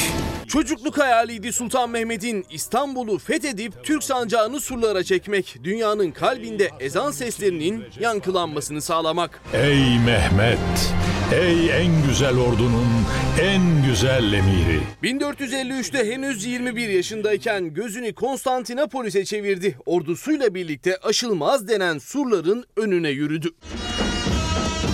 Beyaz atının üzerinde Romanos kapısından içeri giren Fatih Sultan Mehmet Han. Konstantinopolis'i fethetmek, Hz. Muhammed'in övgüsüne mazhar olmak için canını kanını verdi Osmanlı ordusu. Aşılmaz denen surları aştı, gemileri karadan yürüttü. Alınmaz denen o kenti aldı. O köprülerin yollarına yürekler serilmişse kim dur diyebilir o şanlı yürüyüşe? 29 Mayıs 1453'te Konstantinopolis İstanbul Sultan Mehmet ise Fatih oldu. Ey şehirlerin en güzelini en büyük şerefle vatan yapan Fatihan. Fatih Sultan Mehmet Han başta olmak üzere bu toprakları bize vatan kılan tüm gazilerimizi, şehitlerimizi, kahramanlarımızı hürmetle yad ediyorum. Bu yıl o kutlu fethin 567. yılı geçtiğimiz yıllarda olduğu gibi bu yılda fetih coşkusu sürecek. Okçular Vakfı'nın Fetih Kupası yarışmaları gerçekleştirilecek. Kültür ve Turizm Bakanlığımızın düzenlediği Fetih Şöleni kapsamında Ayasofya'da Fetih Suresi okunacak ve dualar edilecek. Koronavirüs fetih kutlamalarına engel olamayacak. Milletimizin fetih sevincini bu programlarla hep birlikte yaşamaya çalışacağız. Fatih Sultan Mehmet Han'a, Akşemseddin'e, Bugün işte yıl dönümündeyiz efendim. Derya Öztürk de düğün salonlarıyla ilgili olarak henüz bir netlik olmadığının altını çiziyor. Biz de bunu takip ediyoruz efendim. Halkımız için sosyal medya manşetlerinden sonra görsellerle Türkiye'nin gündemine bakacağız şimdi. Tabii futbol severler özlem içerisinde Türkiye Futbol Federasyonu son kararını verdi. Süper Lig 12 Haziran'da başlayacak. Küme düşme olmasın başvurusu reddedildi. Size geçen hafta anlatmıştım. Futbol Federasyon Başkanı Nihat Özdemir ile konuşmuştum bayramda. Hem bayramlaşmıştık. O da gerekli bütün önlemlerin alındığını ve Futbol Federasyonu sağlık kurullarındaki yetkililerin futbol kulüplerinin doktorlarıyla da konuştuğunu ve her türlü tedbirin alınarak sezonun tamamlanacağını söyledi. Küme düşme olmasın başvurusu da reddedildi efendim. 12 Haziran'da izleyeceğiz. Dünya Sağlık Örgütü son 14 günde kümülatif olarak vaka sayısında artış yaşayan ülkeler arasında Türkiye'nin de bulunduğunu açıkladı. Daha da dikkat etmemiz gerekiyor. Aman bitti kurtulduk dersek yandık. Hayır. Ben şahsen tedbirimi elden bırakmaya niyetli değilim efendim. Aile hekimliklerine yeni kurallar. Hastalar ateşi ölçülerek içeri alınacak. Önce ateşleri ölçülecek. Enfeksiyon belirtisi olanlar için ayrı bir odada muayene yapılacak. Çünkü aile hekimleri çok fazla bir şekilde koronaya yakalandılar hastalardan. Yeni düzenlemeler bunu önlemeye dönük. Ankara'ya Millet Bahçesi saldırısı Sol Haber'den okuyorum size. Sol Haber portalından. Ankara'ya Millet Bahçesi saldırısı Gölbaşı talanı açılıyor. Eymir ve Mogan tehlike altında. Millet Bahçesi'nin yapılması alandaki ekolojik yaşantıyı bitirecek ve işlevini yitirmemiş az sayıdaki su havzası yok olma tehdidiyle karşı karşıya kalacak diyor. Tedirginlikleri ve kaygılarını yazmışlar. Bir de kültür sanattan Çalarsat ailesine de daha evvel 3 kere katılmıştı biliyorsunuz. Yönetmen Ferzan Özpetek'in son filmi La Dea Fortuna İtalya'nın en köklü ödüllerinden birini Nasıl okuyacağız onu? Nasro Dargentoya 8 dalda aday gösterilmiş efendim. Dünya çapındaki gururumuz Ferzan Özpetek'i kutluyoruz. Ve Erdoğan imzaladı. Eski bank asyacı atandı. Bir manşet sigortacılık ve özel emeklilik sektörlerinin düzenlenmesi ve denetlenmesine dair görevleri yürütmek üzere kurulan Sigortacılık ve Özel Emeklilik Düzenleme ve Denetleme Kurulu Başkanlığına Türker Gürsoy atandı. Gürsoy daha önce Gülen cemaatine ait Asya Emeklilik Genel Müdürü olarak görev yapmıştı diyor. Bir detay vererek bu atamayı duyuruyor okurlarına. Naci Bostancı AK Parti'nin parlamentodaki en yetkili ismi. İstanbul Kuzguncuk'ta Ermeni Kilisesi'nin kapısındaki haçı kıran saldırgan hakkında muhakkak hukukun emrettiği yapılacaktır. Bu saldırgan ve düşmanca tavrı kınıyorum diyor. Bizler de kendisine katılıyoruz. Çünkü biz bu topraklarda hep beraber barış ve huzur içinde kardeşçe yaşamayı biliyoruz. Asırlardır bunu yaşadık, yaşamaya devam ediyoruz efendim. Bir gazete kalmıştı, onu da sunalım, bitirelim sonra. Ali Erbaş, bunu verdik. HDP'li Ersoy'dan öğretmenlerin camilerde görevlendirilmesine tepki. 130 bin personel ne iş yapmaktadır? 29 Mayıs günü birçok ilde park, bahçe ve statlarda kılınacak cuma namazı öncesi erkek öğretmenlerin camiye gelenlere maske ve dezenfektan dağıtmak için görev yapacağı ortaya çıktı. HDP İstanbul Milletvekili Oya Ersoy olaya tepki göstererek 130 bin personeli bulunan Diyanet İşleri Başkanlığı'nın personeli ne yapmaktadır diye sordu. Öğretmenlere bu görevin verilmesini uygun bulmadıklarını belirtti efendim. Bizim gazetemize Çalar Saat'e bakacağım şimdi. Bugün Çalar Saat bence bir vefa manşetiyle çıktı. Ödül alır bence. Çünkü bakın halkımız için dedik. Şimdi tek tek isimlerini sizlere okuyacağım efendim. Siz de fotoğraflarla takip edin. Onlar Covid-19 sürecinde hayatını kaybeden bizim sağlık çalışanlarımız. Profesör Doktor Feriha Öz, Profesör Doktor Cemil Taşçıoğlu, Profesör Doktor Fevzi Aksoy, Profesör Doktor Sedat Tellaloğlu, Profesör Doktor Murat Dilmener, Operatör Doktor Ahmet Cevdet Çitoğlu ve Operatör Doktor Cemal Özkan onları yitirdik.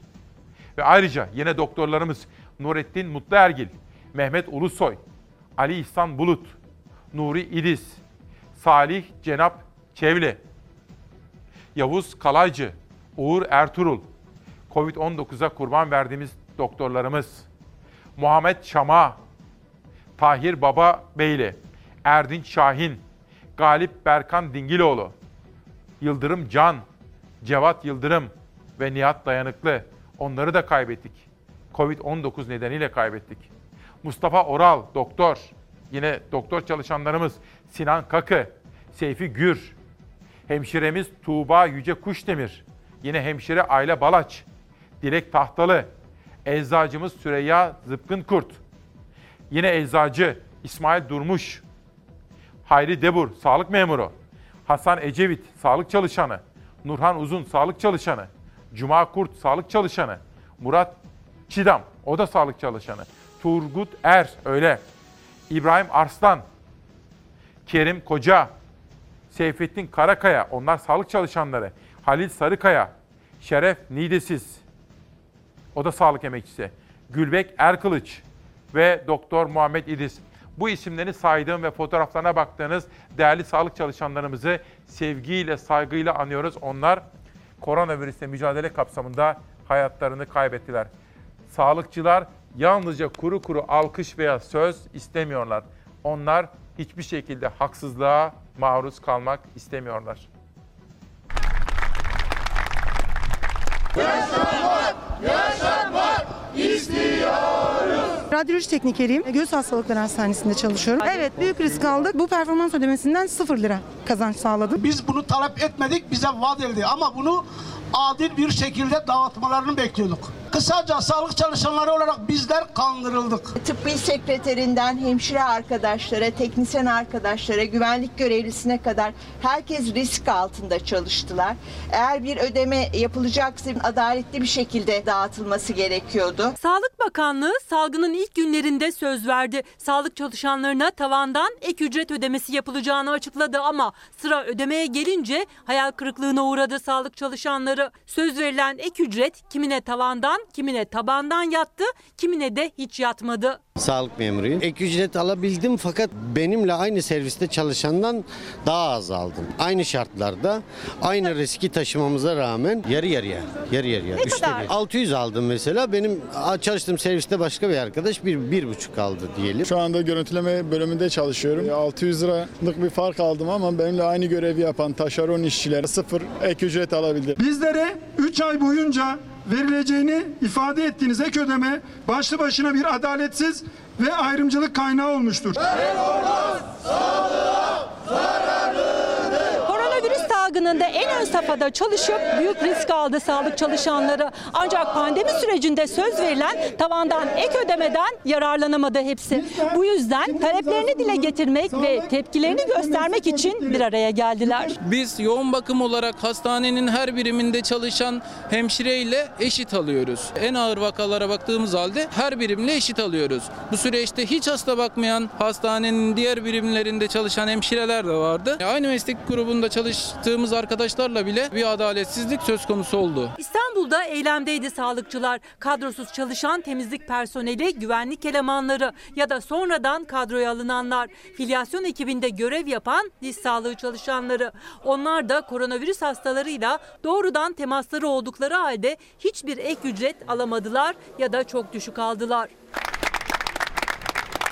Sadece diş hekimleri değil aynı zamanda. Bizimle birlikte bu ağ diş sağlığı merkezlerinden çok fazla değişik kadrolu, kadrosuz tıbbi sekreteri var, diş klinik yardımcısı var, ağız diş klinik yardımcıları var. Ama bunların hepsi de eşit ücret alamadılar. Bizimle aynı işi yapıyorlar, beraber sahaya çıkıyoruz. Performans sisteminin kaldırılmasını ve emekliliklerine yansıyacak ücret artışı da istedi sağlık çalışanları. Kadro aldıktan sonra herhangi bir değişikliğimiz olmadı yani. Bir asgari ücretle neredeyse aynı alıyoruz ama Covid'de hasta bakıyoruz. Ölüm tehlikesiyle karşı karşıyayız. Ek ücretimiz yok, sıfır. Biz o ek ödemelerin maaşa yansımasını ve insanca maaş zammı istiyoruz bizler.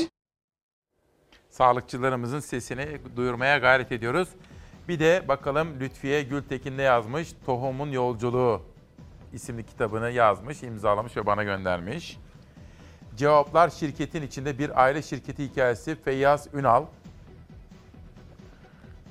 ve Hayati Umut Sönmez İki Din Bir Aşk isimli kitabıyla. Ve sırada yurdumuzdan 28 Mayıs'tan 29 Mayıs'a geçerken koronavirüsle mücadele kapsamında meydana gelen gelişmeler. Maskelerimizi de tam takalım. Sırayla girelim bankaya. Seroma kar damarıma, virüs girdi. Maske giysimizin bir parçası koronavirüs şarkılarımızın sözü haline geldi. Koronavirüs pandemisinde tünelin ucundaki ışık görülse de karantina ve vaka artış haberleri gelmeye devam ediyor. Malatya'da vaka sayısı yeniden arttı. Valilik Malatyalıları tedbirlere uymak konusunda uyardı.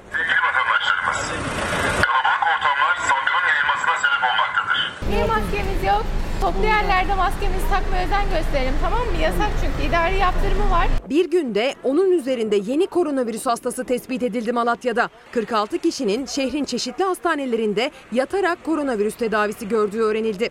Bir mahalle karantina altında. Malatya Valiliği rehavete kapılmayalım, tedbirli olalım uyarısı yaptı. Belirtilen caddelerde maskesiz dolaşmak yasak. Lütfen maskemizi bir de doğru bir şekilde takalım. Ağzı kapatılacak şekilde. Edirne'nin Keşan ilçesinde ilçe merkezinde ev dışında maske takmak zorunlu. İlçe Emniyet Müdürlüğü ekipleri merkezde Keşanlıların mecburiyete uyup uymadığını denetliyor. İşletmeler ve sokaktaki vatandaşa sosyal mesafe ve maske uyarısı yapılıyor. Trafik ışıklarında kırmızıda duran arabalara, kaldırımda giden insanlara maskeli olsun veya olmasın özellikle maske takmayanlara belediyemizin üretmiş olduğu maskelerden dağıtıyoruz. Yerel yönetimler çeşitli yöntemlerle vatandaşların tedbir almasını sağlamaya çalışıyor. Mersin Mezitli'de cadde ve sokaklarda maske seferberliği yansıdı kameralara. Belediye Başkanı Neşet Tarhan birden karşılarına çıktığı Mezitlilere maske dağıttı. Başkanım hemen takıyorum. Ana akar Man.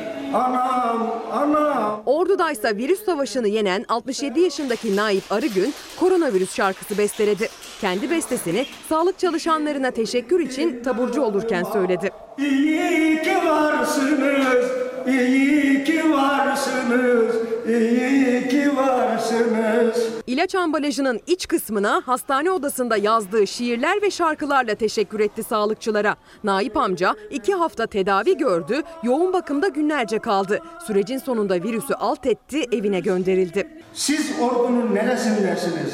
Altın ordu, güzel yavru mısın? Adınız Huri midir, melek midir?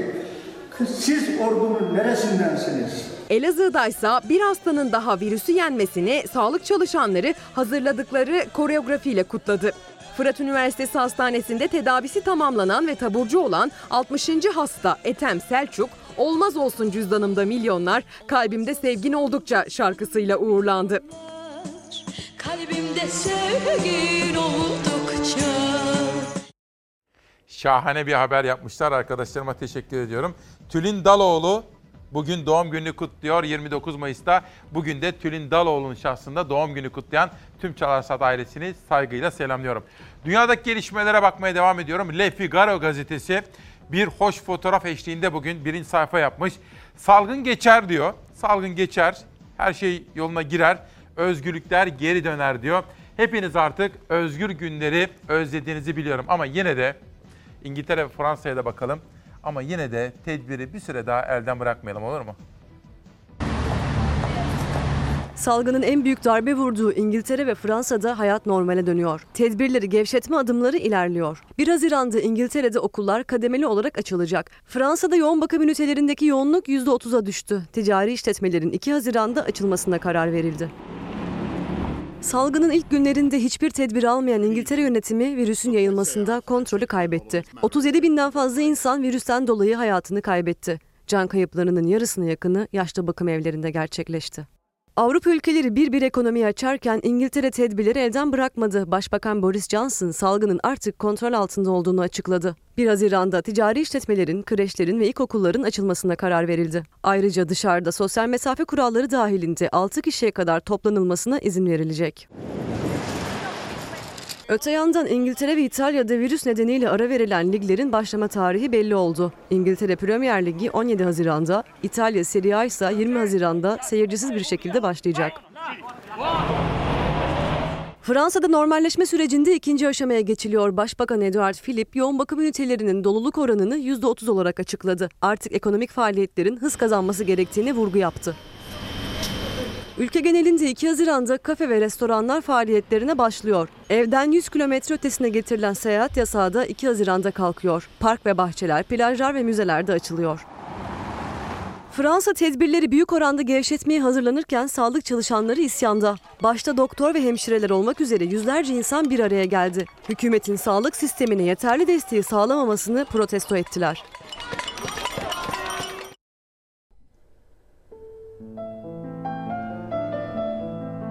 Kısacık, kısacık gördüm. Uzun baktım. Canımdan fısıldadım. İnsan sevmezse ölür.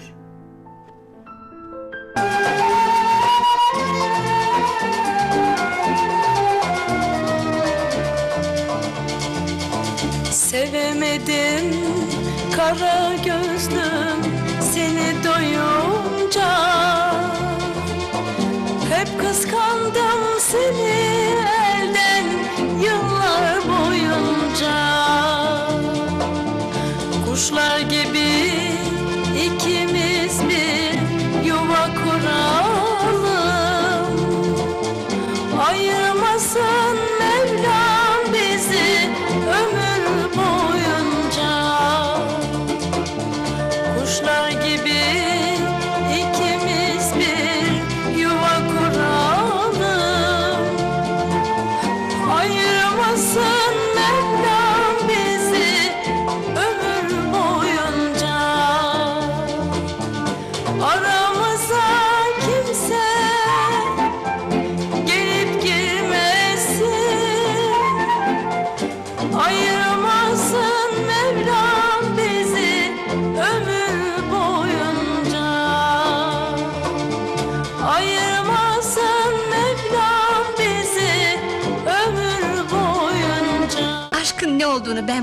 şarkıyla öğrendim. Saadeti bu şarkıda tattım. Bir şey daha öğrendim bu şarkıyla. Her şeye sahip olmak isteyen elindekini de kaybediyor. Bana cefa ediyorlar bilmem nedendir Benim korkum senden